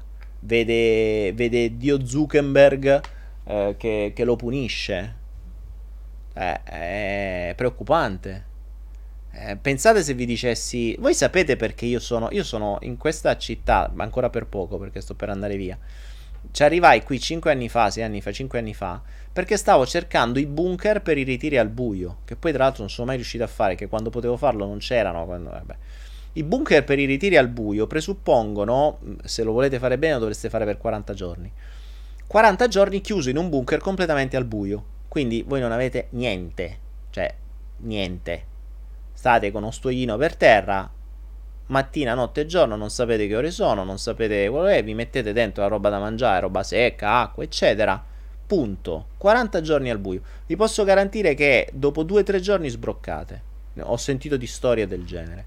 Però se riuscite a farlo dopo un po' di giorni, altro che capacità extrasensoriali. Cioè, immaginate di non avere telefoni, di non avere più la vista perché è completamente buio, di non avere niente da fare, di non avere nessuna distrazione, di non avere computer, telefoni, persone con cui parlare, niente per giorni, giorni, giorni, giorni, giorni e giorni. Questa è una delle prove più grosse dei monaci Shaolin, a quanto pare. Loro credo lo facciano per un anno. Provate a farlo, ma provate a farlo è, vabbè, è un'eresia, però questo potrebbe veramente mandarvi fuori to- di testa completamente, però vi farebbe anche entrare in un'introspezione della Madonna. E lì, in una condizione del genere, è altro che mostri che vengono fuori, cioè lì sei solo con te stesso, o te la spicci con te stesso, o te la spicci con te stesso, non scappi da lì. E quello è il bello, cioè quando non hai la capacità di scappare, quando sei nel silenzio più, più totale, nel buio più totale, senza modi per scappare su cazzi tuoi, o affronti le tue paure, o affronti i tuoi inconsci, o affronti le persone che hai dentro e te ci metti d'accordo seriamente, o tu da lì dai capocciate contro il muro e ti suicidi da solo. Infatti è, è, realmente difficile farlo, cioè, so che ehm, chi lo fa, so che ci sono dei ritiri al buio, forse n- nel nord della Thailandia, ma sono ultra controllati con le persone, eccetera. Io quello che mi ero cercato qua era ti danno il bunker, cazzi tuoi cioè, tu stai giorni. Tra l'altro, il bunker che fa cagare e costa più di un hotel 4 stelle, ma va bene. Per cui, eh, sapete tra l'altro che cosa vuol dire bunker mh, fatto in mezzo alla terra, quindi potreste trovare qualunque tipo di animali, qualunque cosa, una latrina in mezzo, quindi anche in condizioni molto disagiate, non è che stai in un hotel 4 stelle, tutto preciso al buio, no, cioè, stai in un. Mm, eh, per, per, darvi un'idea, il bunker al buio, quello che sta qua da ste parti, sono tipo le abitazioni di Tatooine. Se avete visto Guerre Stellari, una delle prime versioni, Tatooine è proprio quella. Infatti era bellissima perché mi ricordava. Sarebbe stato bello starci dentro. Tra l'altro non c'è aria condizionata, cioè qui fa un caldo porco, per cui insomma sarebbe stato abbastanza e quindi questa, questa sarebbe una, una, bella sfida, non è per niente facile. Eh, qualcuno dice, io adoro stare in penombra. Silvia, la penombra non è il buio e non è il buio reiterato. Una cosa è stare in penombra con il click della luce che puoi accendere in qualunque momento. Una cosa è stare al buio senza poter accendere niente per giorni, settimane, mesi e auguri. Ma vi dico, è pura follia, cioè veramente pura follia. C'è gente che non riesce a spegnere il telefono per un giorno, quindi... Mm, eh, una delle mie più grandi liberazioni è stato quando si è spa- sfasciato il telefono che non ho più rimesso WhatsApp. Cioè, avevo miliardi di persone che mi scrivevano per le peggio puttanate. Cioè, il mio numero ce l'aveva cani e porci. Vabbè, sapete che vi dico, visto che ho visto ultime, gli ultimi 50-100 messaggi, ho visto che erano tutti perfettamente inutili e, e, e i telefoni vi interrompono qualunque pensiero. Ricordatevi che il telefono interrompe qualunque pensiero. L'interruzione di qualcosa è il modo migliore per rincoglionirvi i pensieri. Eh, per cui il... Um, i telefoni, così come tutte le notifiche, perché se vedete adesso le notifiche sono, sono un delirio. Cioè, se avete le notifiche accese e avete i suoni accesi, è uno scampanellio com- costante. Cioè, ovviamente tutto spento e il telefono lo guardo normalmente in bagno. Quindi sappiate che se a qualcuno di voi rispondo quando sto, eh, che ne so, su Instagram o su Facebook è perché sto in bagno. È l'unico momento che mi prendo per. Per, per, rispondere al telefono. Poi magari lo uso perché lo uso per vedermi notizie, cioè i feed, uh, per fare altre cose, mm, però se apro le, le chat è finita. Cioè, no, non esiste. Infatti, non me ne vogliate se mi scrivete su uno qualunque dei quattro profili di Facebook, ma almeno tre di quei profili li apro una volta a settimana e in genere non rispondo alle chat. Cioè, li apro giusto per vedere che cosa accade, perché magari ho persone che mi scrivono su, con cui stiamo facendo dei progetti e allora va bene. Mi stupisco di averti capito prima di averlo sentito dalla tua bocca. Che cosa da? Boh, ogni tanto vedo anche che su Facebook scrivono.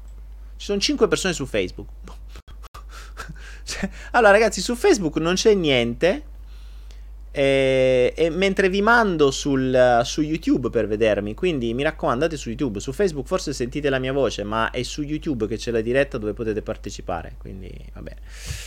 Zuckermer vuol dire montagne di zucchero in tedesco, se non ero. Ah, ma dai, quindi è veramente un, un nome tedesco, figo. Daniele, nel libro Sveglia hai spiegato che si muore al raggiungimento della propria missione. Quindi, se si raggiunge a 50 anni, si muore a 50 anni, non ha senso, non si muore di vecchiaia. Allora, Christian, si può morire, secondo me, o quando la tua missione è raggiunta, o quando non c'è più speranza che tu la possa raggiungere. E attenzione, la tua missione è raggiunta, tu sei sicuro di raggiungere una missione? Povero illuso. cioè, ehm, non è così semplice. Non è così semplice. Anche perché prima di raggiungere una missione ti devi risolvere, devi imparare tutto quello che ti devi imparare in questa vita. Quindi prima superati tutti i traumi, i blocchi, i limiti, i cazzi, i mazzi. Poi puoi pensare alla missione. Ricordati che la missione è un po' come il lavoro, no? Cioè tu prima studi, impari, poi vai a lavorare. Tu pensi di raggiungere... La gente si preoccupa così tanto di cercare una missione, ma se state ancora all'asilo. Cioè, se tu stai all'asilo, che cazzo di missione devi ragionare? Prima risolvi i tuoi cazzi. La prima missione è, istu- è studiare, è imparare.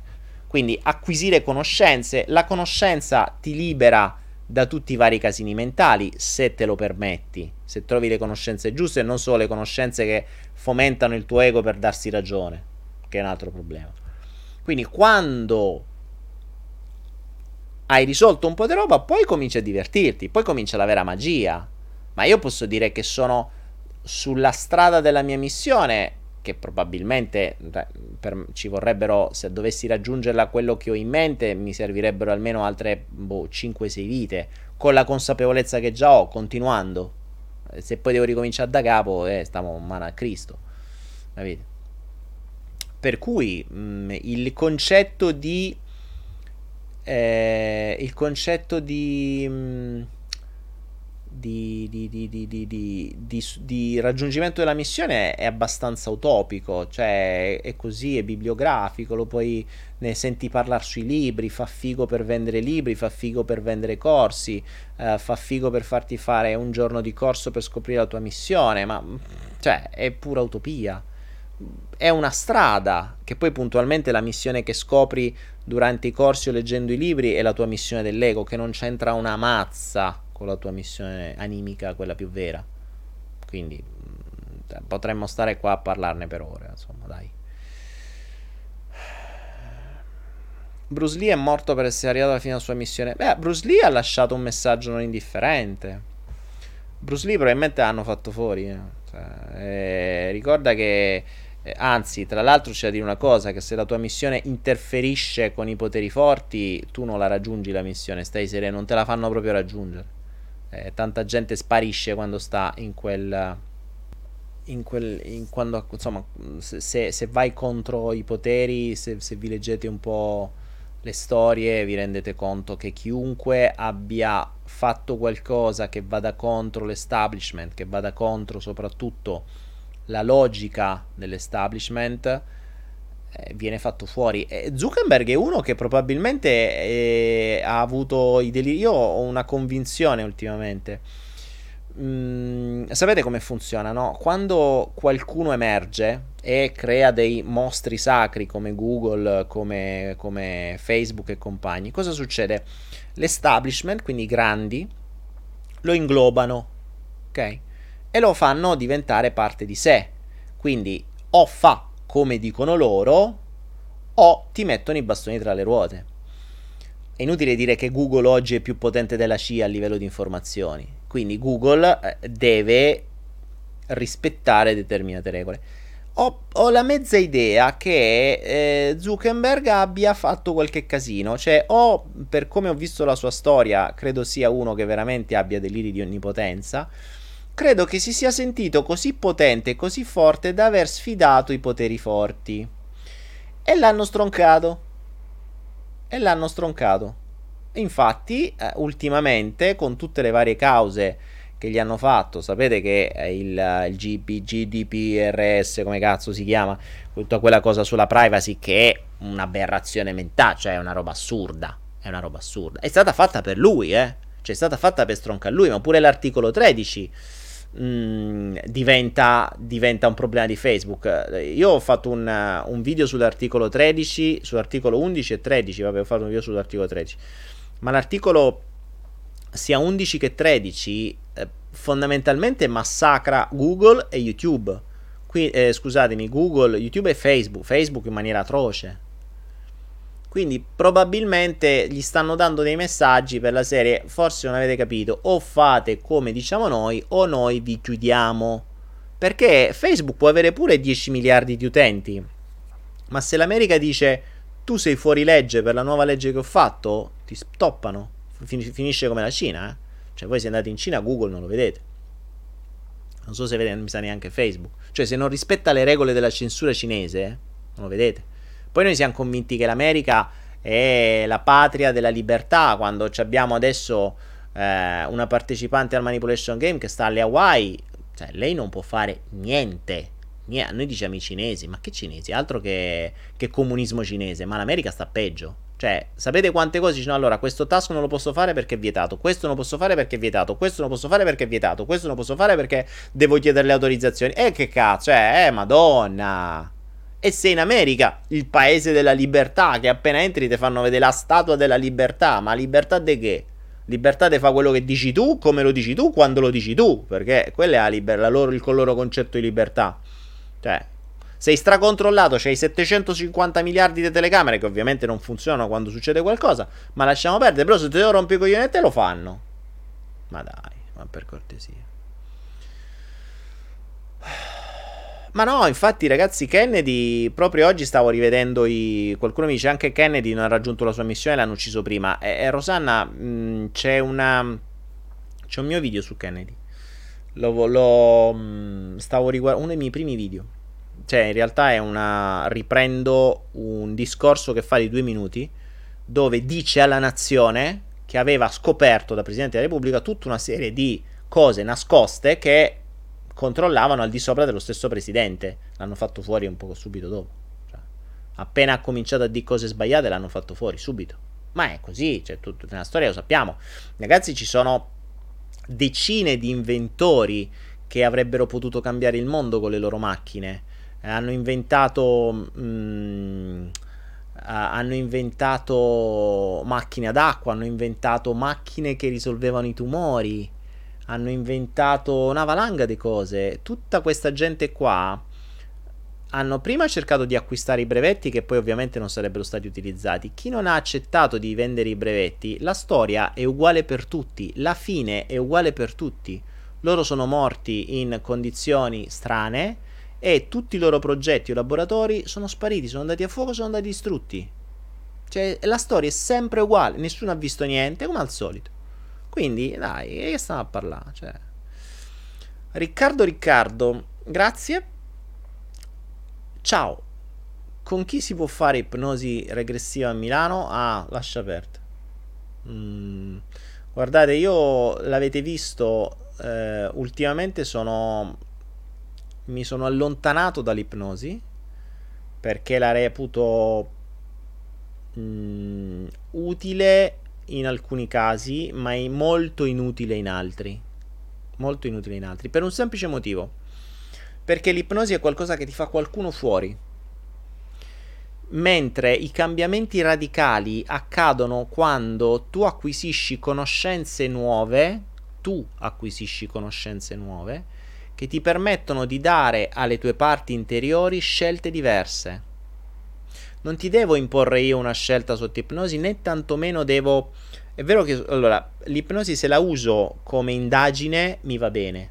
Quindi se io devo sapere cose dal tuo inconscio, mi va benissimo. Perché è molto più veloce. Però è un, è un, siamo sempre a livello conoscitivo. Prima di andare a fare cose sulla mente in ipnosi, parliamone perché nel lungo termine potrebbe non avere assolutamente senso.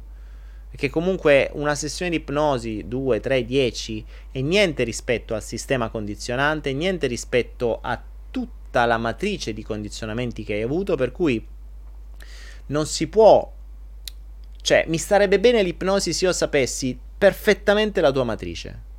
La matrice vuol dire che io devo poter vedere tutto tutte le piante, gli alberi, gli arbusti che stanno nel tuo cervello con tutta la connessione tra le radici che stanno nel sottoterra del tuo cervello, il che è praticamente impossibile. Per cui non sapendo a che cosa è interconnesso qualunque cosa, se io vado a toccare qualcosa in stato di ipnosi, rischio di andare a sminchiare tutta un'altra serie di cose a cui quella cosa era collegata. Quindi, come fai a interagire? Come fai ad agire sotto ipnosi? Se non conosci perfettamente la matrice del tutto. E quindi evitiamo. Anche perché comunque sia, ammesso e non concesso che fai qualcosa nel breve termine, tutto quello che rimane nell'arco di qualche anno te lo ristruttura, te lo ricrea.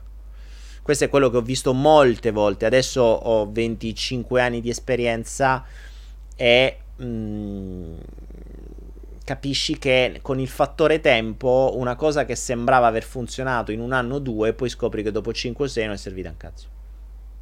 Mentre le uniche cose che realmente servono sono gli aumenti di conoscenza. Cioè, quando una persona invece di fare una sessione di ipnosi gli dai conoscenze nuove che si prende lei, il che vuol dire esperienze personali, eh, conoscenze, sperimentazioni, allora forse può servire perché acquisisce nuove conoscenze. Cioè, allora, L'esempio pratico che io faccio sempre è se tu ti senti uno sfigato a parlare in pubblico, hai paura, hai paura del giudizio, hai tutto quello che vuoi, ok? Io posso anche sotto ipnosi darti la sicurezza di andare davanti a un pubblico, tutte le tecniche per caricarti, tutte le tecniche per andare lì e oh, yeah, wow, adesso spacco quelle pa, faccio su, dico pam pum pim pam, vai davanti a un pubblico, non hai paura, cominci a parlare. E cominci a parlare in un, itali- in, in un italiese completamente scorretto. Signori e signori, buonasera. Se io avrei fatto questa cosa ieri, non, non, non sarebbe mai potuto raggiungere questo risultato a quel punto la gente comincia a ridere, si alza e se ne va. Quindi la mia ipnosi che ti ha dato la sicurezza viene smontata dal responso della gente che si mette a ridere perché non sai parlare manco l'italiano. Quindi a che cosa serve l'ipnosi? Non sarebbe meglio prima un bel libro di grammatica italiana? Un bel professore che ti insegna la grammatica e finché non sai parlare seriamente e mettere quattro parole in croce è meglio che tu davanti a un pubblico è giusto che ci abbia paura ad andarci perché se no fai veramente una figura da peracottaro. Dopo che hai imparato la grammatica puoi imparare le tecniche di public speaking.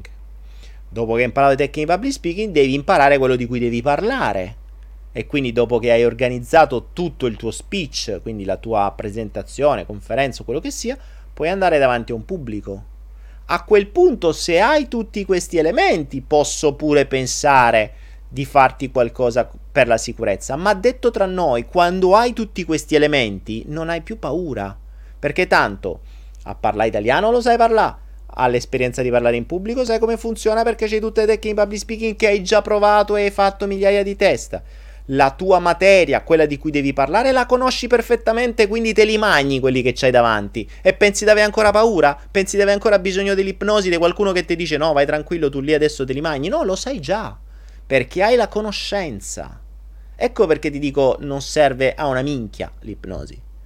Se non è correlata, se non è se non è mh, mm, eh, se non ha dietro un ammasso di conoscenza infinito su quello che devi risolvere o che devi raggiungere o quello che devi fare.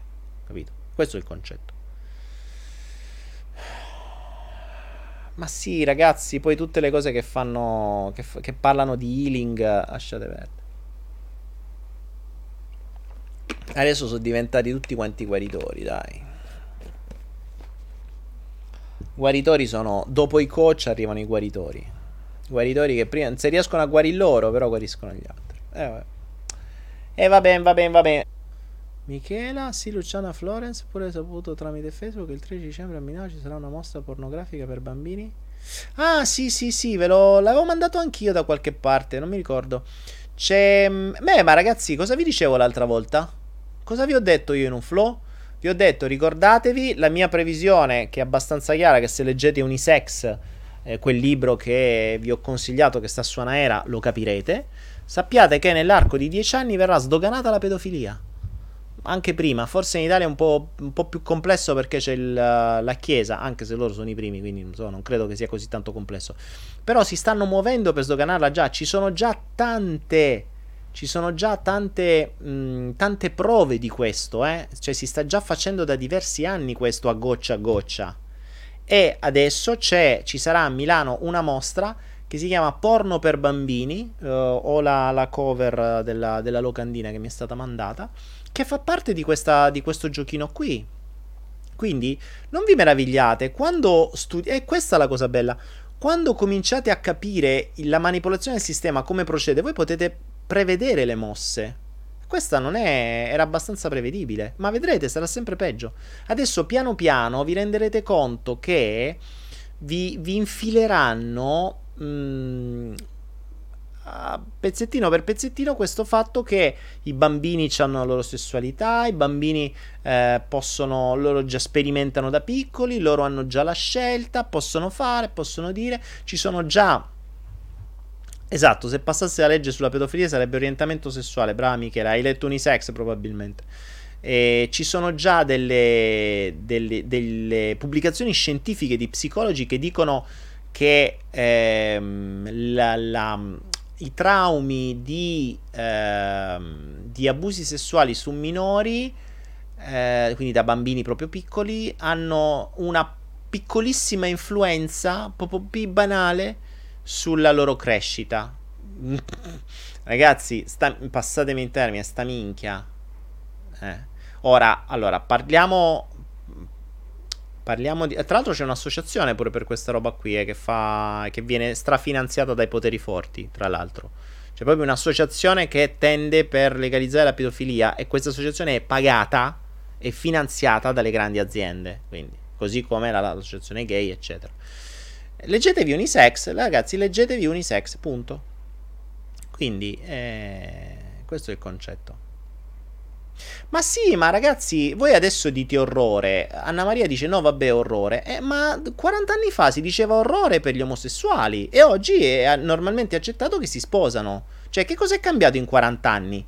Le gocce, gocce, gocce, gocce, strafinanziati dai poteri forti, che hanno fatto passare da una cosa orribile a una cosa accettabile. Questo è il principio. E che te credi che la pedofilia fanno la stessa cosa? È uguale. Tra un po' gli cambieranno nome, non si chiamerà più pedofilia ma cambieranno in una, perché il primo passaggio è il passaggio del nome, eh, quindi un nome più accettabile. Poi verrà messo nei film, verrà messo nelle, nei, negli influencer, verrà messo nei... Uh, sta già nei giornali. Beh, l'avete visto, nei giornali di moda sono sempre di più le modelle bambine che vengono già vestite come se fossero delle donne adulte. Eh, eh ragazzi, cioè, non è non è un'istigazione alla pedofilia quello, cioè ve le stanno mettendo piano piano. Devono passare attraverso l'utilizzo di tutti i media, vi passeranno questo concetto sempre più um, vi entrerà sempre più senza che ve ne accorgerete. Il concetto della rana bollita a fuoco lento. Cioè, non potrebbero mai dire oggi, fare una legge e dire signori, da oggi la pedofilia, se oggi potete fare sesso da quando avete due anni, non c'è problema, a posto. Oggi ci sarebbe una rivoluzione. Dategli 10-15 anni e state sereni e tranquilli che sarà eh, tutto normale come è stato per mille altre cose. Quindi andate tranquilli. Poi rivedremo sto flow fra dieci anni. Come cazzo faceva a saperlo? Eh, basta leggere un po' di libri, farsi una cultura, andare a vedere la bibliografia, farsi quattro ricerche e capirete che sta già funzionando così. Quindi. Ah. Eh, Jonathan, appunto, vagliela a dire a loro che c'è una piccolissima influenza. Vai, vai, a dire. Ma infatti adesso qualsiasi bambino può accedere ai porno grazie ad internet, ma non solo, eh, non solo ai porno, ma c'è, guardate ragazzi, cioè, c'è un mondo dietro, c'è un mondo dietro. Volete approfondire, leggetevi Unisex, leggetevi La fabbrica di manipolazione, leggetevi Neuroschiavi. Vi, io Neuroschiavi non riesco a leggere più di mezzo capitolo al giorno, e mi, mi viene volta stomaco. Però, eh, capito che è un volta stomaco, ma... Mm, ma il... Um, il um, devi prendere atto. Torniamo sempre al suo discorso, lo dicevo nel video del demotivatore, il fatto di far finta che una cosa non esiste non smette di esistere. Quindi ha molto più senso non mettere la testa sotto alla sabbia, ma prendere atto che una cosa esiste e muoversi di conseguenza, perché se no ti ritrovi tra- travolto e non te ne accorgi. Eh, a quel punto... Daniele, aspetta, come ci si libera dal giudizio degli altri? Ma perché te fregano tanto? Ma allora, innanzitutto Sarebbe carino. Eh, sarebbe carino capire chi sono questi altri. Perché Groil del tempo, come ti chiami? Prima definisci chi sono gli altri, perché a te non è che interessa proprio il giudizio di tutti, interessa il giudizio di poche persone. Nominami queste persone, poi ne parliamo. E poi da lì diventa molto più facile, non è più liberarsi dal giudizio degli altri, ma il liberarsi del giudizio di mio padre, mia madre, mia sorella, mio fratello, mia ragazza, eh, già, diventano 5-6 persone, è già più facile. Quindi cominciamo a restringere il, il coso. A te, a cosa ne pensi dell'omosessualità? Ehm, guarda, leggiti Unisex, leggiti quel libro. Leggiti quel libro e eh, per la mia esperienza personale, tutte le volte che ho parlato, ho fatto coaching omosessuali, c'era sempre una motivazione ben valida dietro. Uh, per cui, eh, però ovviamente non è che per tutti è così. Poi c'è anche un condizionamento del sistema che sta da 40 anni cercando di gayzzare il mondo con finanziamenti a non finire da tutte le grandi corporations. Quindi, e, e, e tra l'altro sta inserendo sempre di più questo concetto gender questo principio della, che ormai non, non, ci deve essere più un genere, cioè eh, sapete che tra un po' Non, già in alcune scuole non esiste più mamma e papà, ma esiste genitore 1 e genitore 2. E tra un po' sarà vietato parlare di mamma e papà, perché se parli di mamma e papà stai offendendo le minoranze, diventa una sorta di tipo di razzismo, perché le minoranze devono, non si devono offendere. E per cui non puoi parlare più di maschio e femmina. Cioè l'orientamento, se leggete quel libro, è, è molto particolare. Quindi non è, non è, un concetto di cosa ne penso io, mm, è un concetto di vediamo che cosa c'è a monte, perché mi pongo il dubbio, mi pongo il dubbio che una che molte menti possano essere state condizionate in, determin- in un determinato ambito. In un determinato ambito. Eh, Luciana dice: A me capita con unisex, devo sospendere perché viene da vomitare. eh, ma è così, eh. eh. Purtroppo, ragazzi, cioè, il fatto. Il fatto di, di far finta che una cosa non esiste non risolve il problema. E intanto loro fanno quello che. Eh, quello che, che, che vogliono. Eh. Per me questi flow sono appunto. Mm,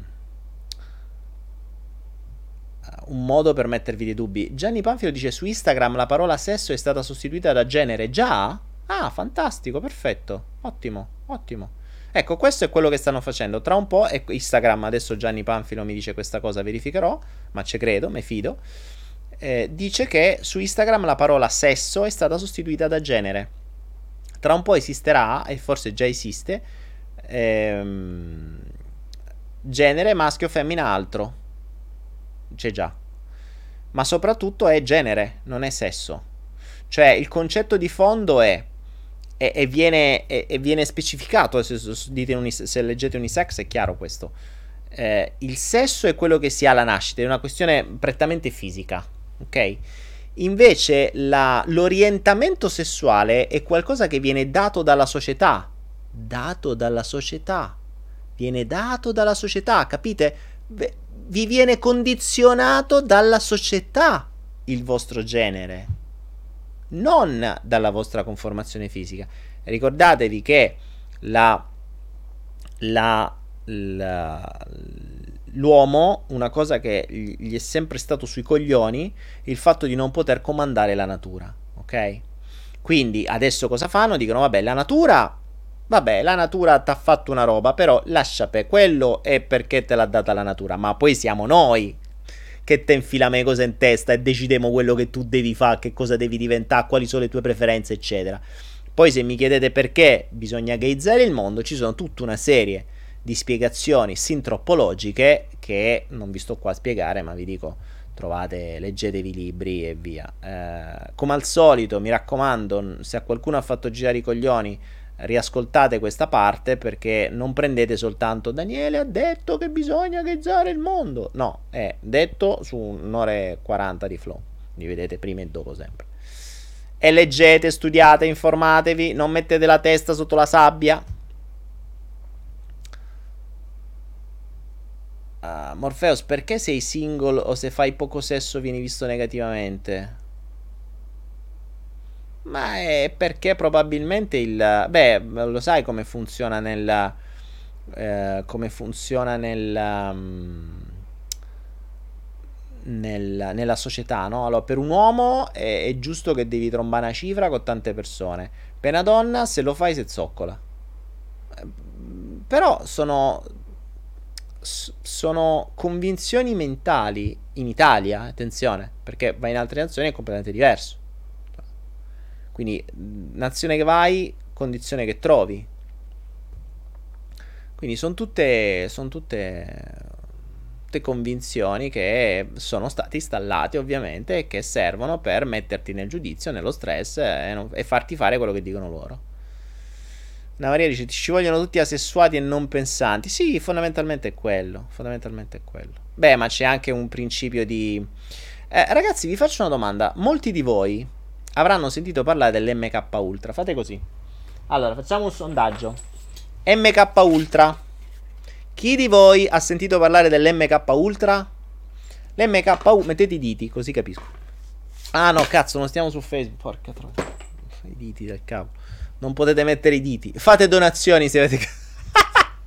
Bello, allora se avete capito che cos'è, se sapete che cos'è l'MK Ultra fate donazioni. Bella questa. Ehm, molti di voi avranno sentito parlare dell'MK Ultra. L'MK Ultra è questo, era, dicono era perché sembra che, non, non, non, che sia stato chiuso, ma ho i miei dubbi.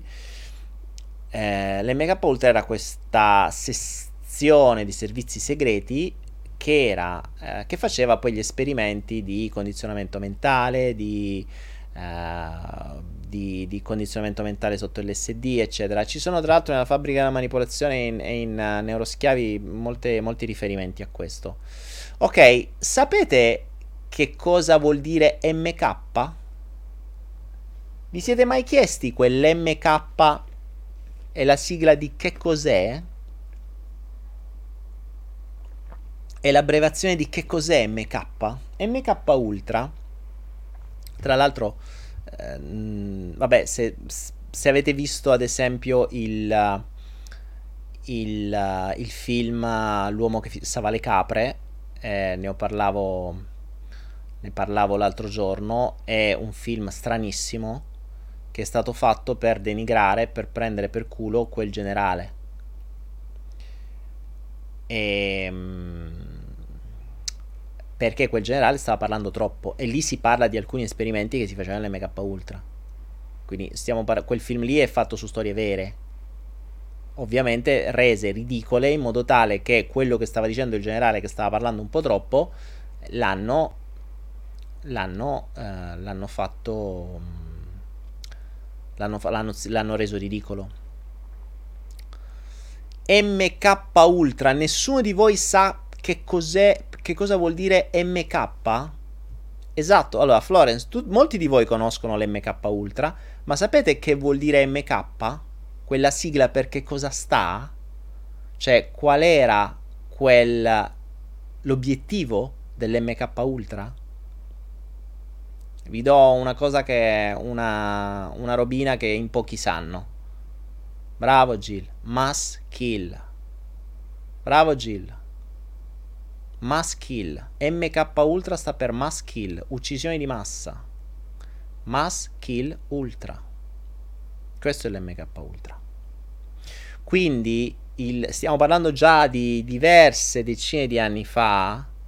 L'MK Ultra sta e sta ancora, non esiste più l'MK Ultra, ma esiste sotto altre forme. Mass kill, quindi per uccisione di massa, per ultra uccisione di massa perché l'obiettivo di fondo è sempre lo stesso, portare la popolazione a, si dice, 500 milioni di abitanti, massimo un miliardo di abitanti.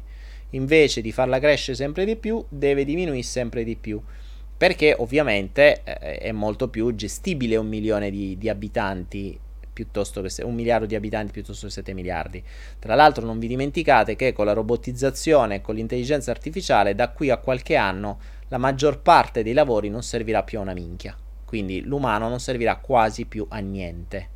Vi rendete conto che già adesso buona parte dei lavori non serviranno più. Adesso state vedendo che droni, macchine comandate, macchine guidate automaticamente ehm, nei trasporti. Tra un po' vedrete che i trasporti, tutti quelli, i corrieri, tutto il mondo dei trasporti sarà totalmente rivoluzionato. Date tempo da qui a 5, 6, 7 anni, vedrete il cielo pieno di droni pieno di droni che trasportano roba avanti e dietro. In Cina è già così. In Cina ci sono i mega magazzini tutti robotizzati, tutti robotizzati. Cioè, non, di umani ce ne stanno pochi e niente. E, e, pensate che in Cina costa un cazzo la manodopera, quindi pensate già loro usano già tutti i robot. Quindi, mh, mm, cioè, ragazzi, oggi quando dico che far finta che la tecnologia non esiste è grave, perché se non ci inventiamo un modo per andare avanti, tra un po' non, sar- non ci sarà più bisogno di noi. Non ci sarà più bisogno di nessuno. Serviranno soltanto alcune figure ultra specializzate che serviranno per comandare tutti gli altri, quelli che rimangono. Quindi gli altri che devono rimanere devono essere quelli che sanno fare gli schiavi bene, che devono essere anche ben formati, e devono rispettare le regole come dicono loro. Tutti gli altri che non servono a niente, cioè tutti quei bambini in India, in Africa che se morono di fame, che li usano poi bene o male per provare un po' le, le, i virus e i vaccini e, e, e, medicinali nuovi. Una volta che l'hai provati, ma non ti servono più, no? Tu è che ti fa tutta sta gente. E tra l'altro, ah, tra l'altro c'è da dire un'altra roba. Eh, è presumibile che tutte le nuove sementi eh, abbiano qualcosa negli OGM che potrà portare nel lungo termine a una sterilizzazione. Sono sempre di più le persone che non sono fertili. Quindi da una parte mettiamo la, la, più scarsa fertilità delle persone, dall'altra mettiamo la gayizzazione del mondo perché così questi figli ne possono avere. Dall'altra mettiamo che intanto se gayizziamo il mondo, poi questi facciamo sì che loro possono essere delle coppie reali, quindi si possono sposare, ma a quel punto devono fare figli. Come fanno l'utero in affitto? Che paghi. E quindi viene comandato anche questo. Quindi stanno controllando la natura questo è quello che vogliono fare. E nel momento in cui controlli le nascite, blocchi le nascite naturali, blocchi le nascite nei posti dove non ti serve e, e controlli le nascite dove dici tu, quando vuoi tu, perché devi chiedere e devi farlo, non è che lo puoi fare così, deve essere chiesto, pagato e devi avere i soldi, a quel punto vedi che nell'arco di un po' di generazioni si risolve tutto questo. E, e via. E così via. Ah ragazzi. Florence Berond, ma un pianeta buono? Mm, Florence, è una bella utopia. È una bella utopia. Mm, finché le persone ragionano come stanno ragionando, eh, convinte di quello che, di cui sono convinte e distratte da ciò di cui sono distratte, la speranza è già morta. Ragazzi, se speriamo in un mondo migliore, stiamo mano a Dio. Però è appunto quello che ti dà la Chiesa, che ti danno tutti. Una speranza di un mondo migliore. Una speranza di un mondo migliore per i nostri figli. Ma andate a cagare. Alzate il culo se volete cambiare qualcosa.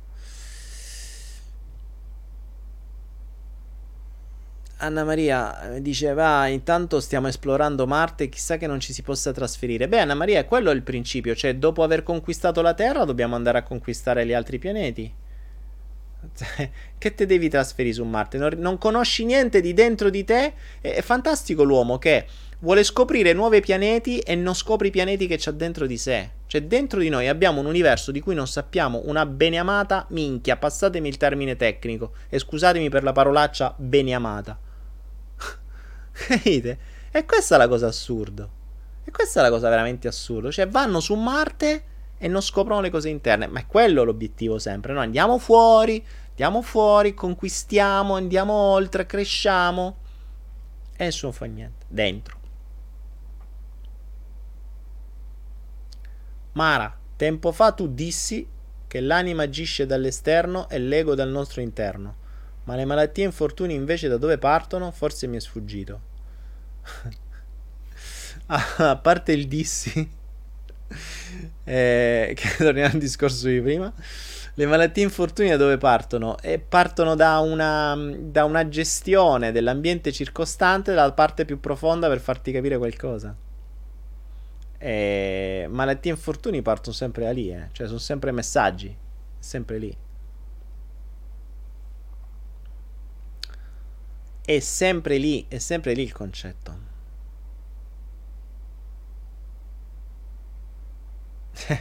Iniziamo dice se è Marte, se anche non siamo andati sulla Luna. sì, infatti. Vabbè, dai, ti devono raccontare. Stanno, ah, diciamo che stanno girando il film che siamo andati su Marte e ci devono arrivare prima dei russi, perché se no glielo del culo. Dice, come vedete che i russi stanno andando su Marte. Sapete perché si è inventata la storia della Luna? Sì, perché i russi ci stavano arrivando.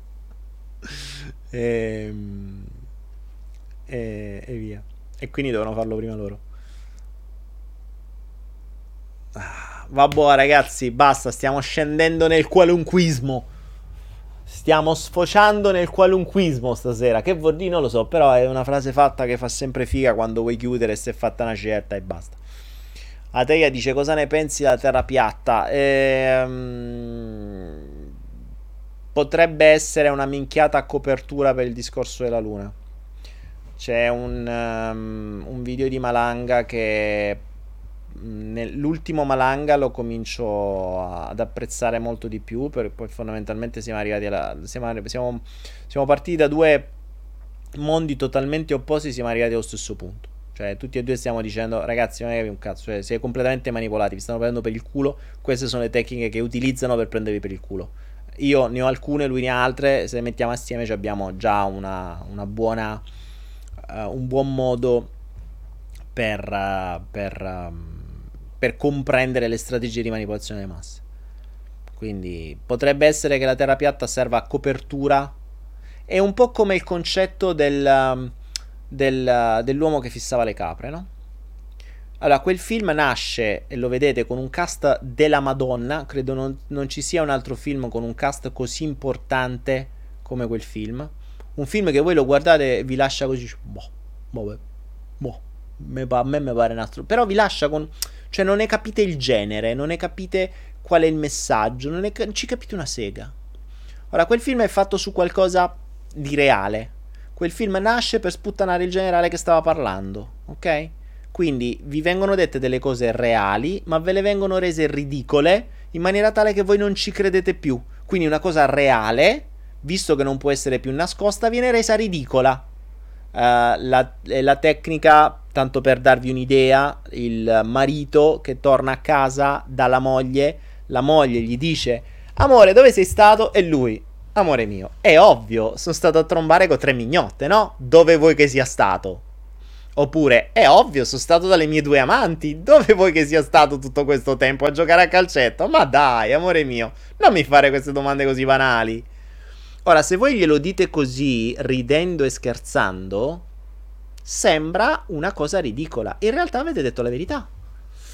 A quel punto, dicendo la verità, la, dicendo la verità in modo ridicolo, le persone non ci credono.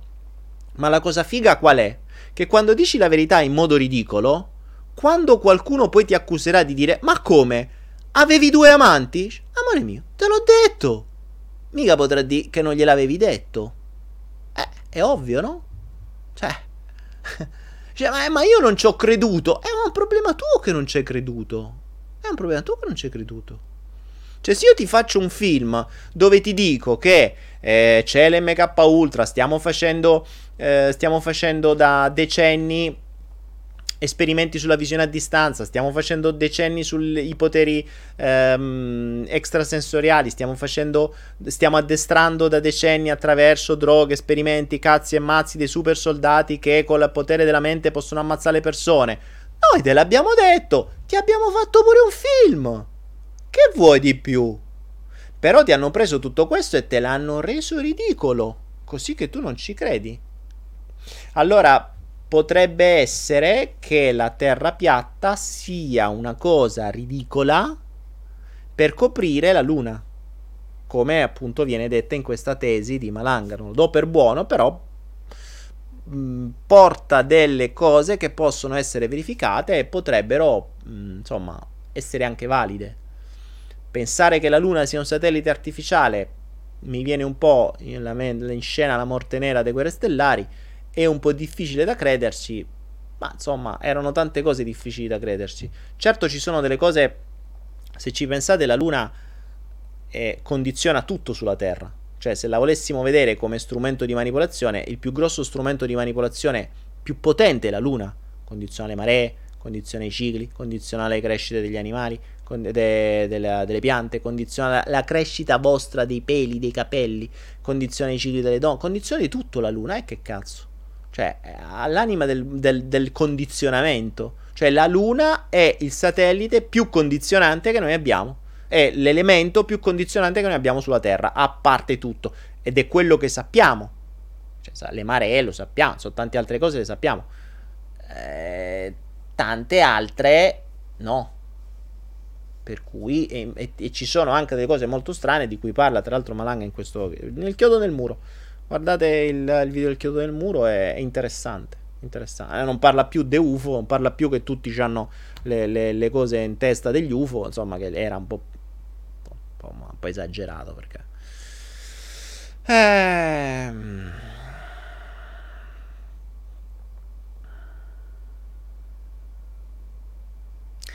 Eh, Tiziano, sì, ma Langa è quello più avanti, però bada.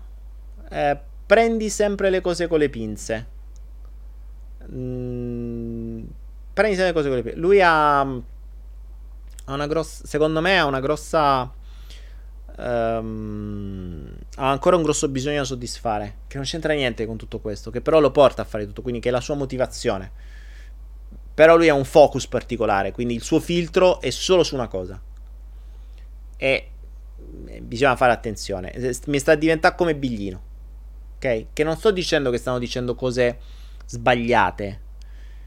E, e, e che iniziano a uh, a farlo per smontare le tesi degli altri. Per cui diventa sempre di più uh, questo dice questo ma ha detto una cazzata. Perché è così così così e ti porto le prove. Eh, io ho cominciato a vedere la, la conferenza quello sulle piramidi, un po' mi sono rotti con gli occhi, cioè sinceramente. Perché vabbè, vabbè, vabbè, ok. Però era un questo dicono questo e invece non è così. Questo dice questo e invece era un continuo confronto. Ah, porta la tua tesi, che cazzo te ne frega dei confronti? Capisci? Questo è il concetto, no? Quando mi, mi entri, quando mi spieghi tutto come un confronto, mm, allora stiamo dentro una competizione. Quando c'è una competizione eh, bisogna vedere se l'obiettivo è vincere la competizione o dare notizie realmente vere. Perché se devo vincere una competizione io vedrò solo quello che mi serve per la competizione. Eh, cioè, se lo vedi sotto questo punto di vista, dammi la ricerca per com'è. Non mi dire questo ha detto questo e ha detto una minchiata perché è così. Capite? E, e, e sta roba qui un po' mi ha è puzzata. Mentre invece Chio del Muro dice delle cose abbastanza interessanti. Mm, cioè ci può stare.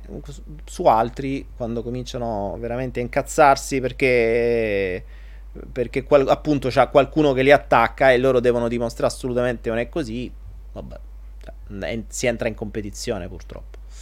Per cui non sto dicendo che stia dicendo cose sbagliate, attenzione, eh, sto dicendo che le cose mosse da determinate condizioni potrebbero essere stravolte o viste in maniera diversa. Quindi, insomma, prendiamole sempre come uno spunto facciamoci le nostre ricerche. Ok. Ragazzi, basta, oh, si è fatta veramente troppo una certa. Ragazzi, buonanotte a tutti, ci vediamo giovedì per il Flow Kids, che siate bambini, che siate genitori o che siate adulti, venite perché il Flow Kids è sempre un ottimo momento di ragionamento, di evoluzione, di dubbio e di tutto ciò che serve per crescere, migliorare e magari lasciare un mondo migliore ai nostri figli se ancora vogliamo avere la speranza. Ma visto che la speranza non ce l'abbiamo più, ci togliamo da parte la speranza e facciamo qualcosa di concreto. Flow Kids giovedì prossimo. Buonanotte a tutti ragazzi.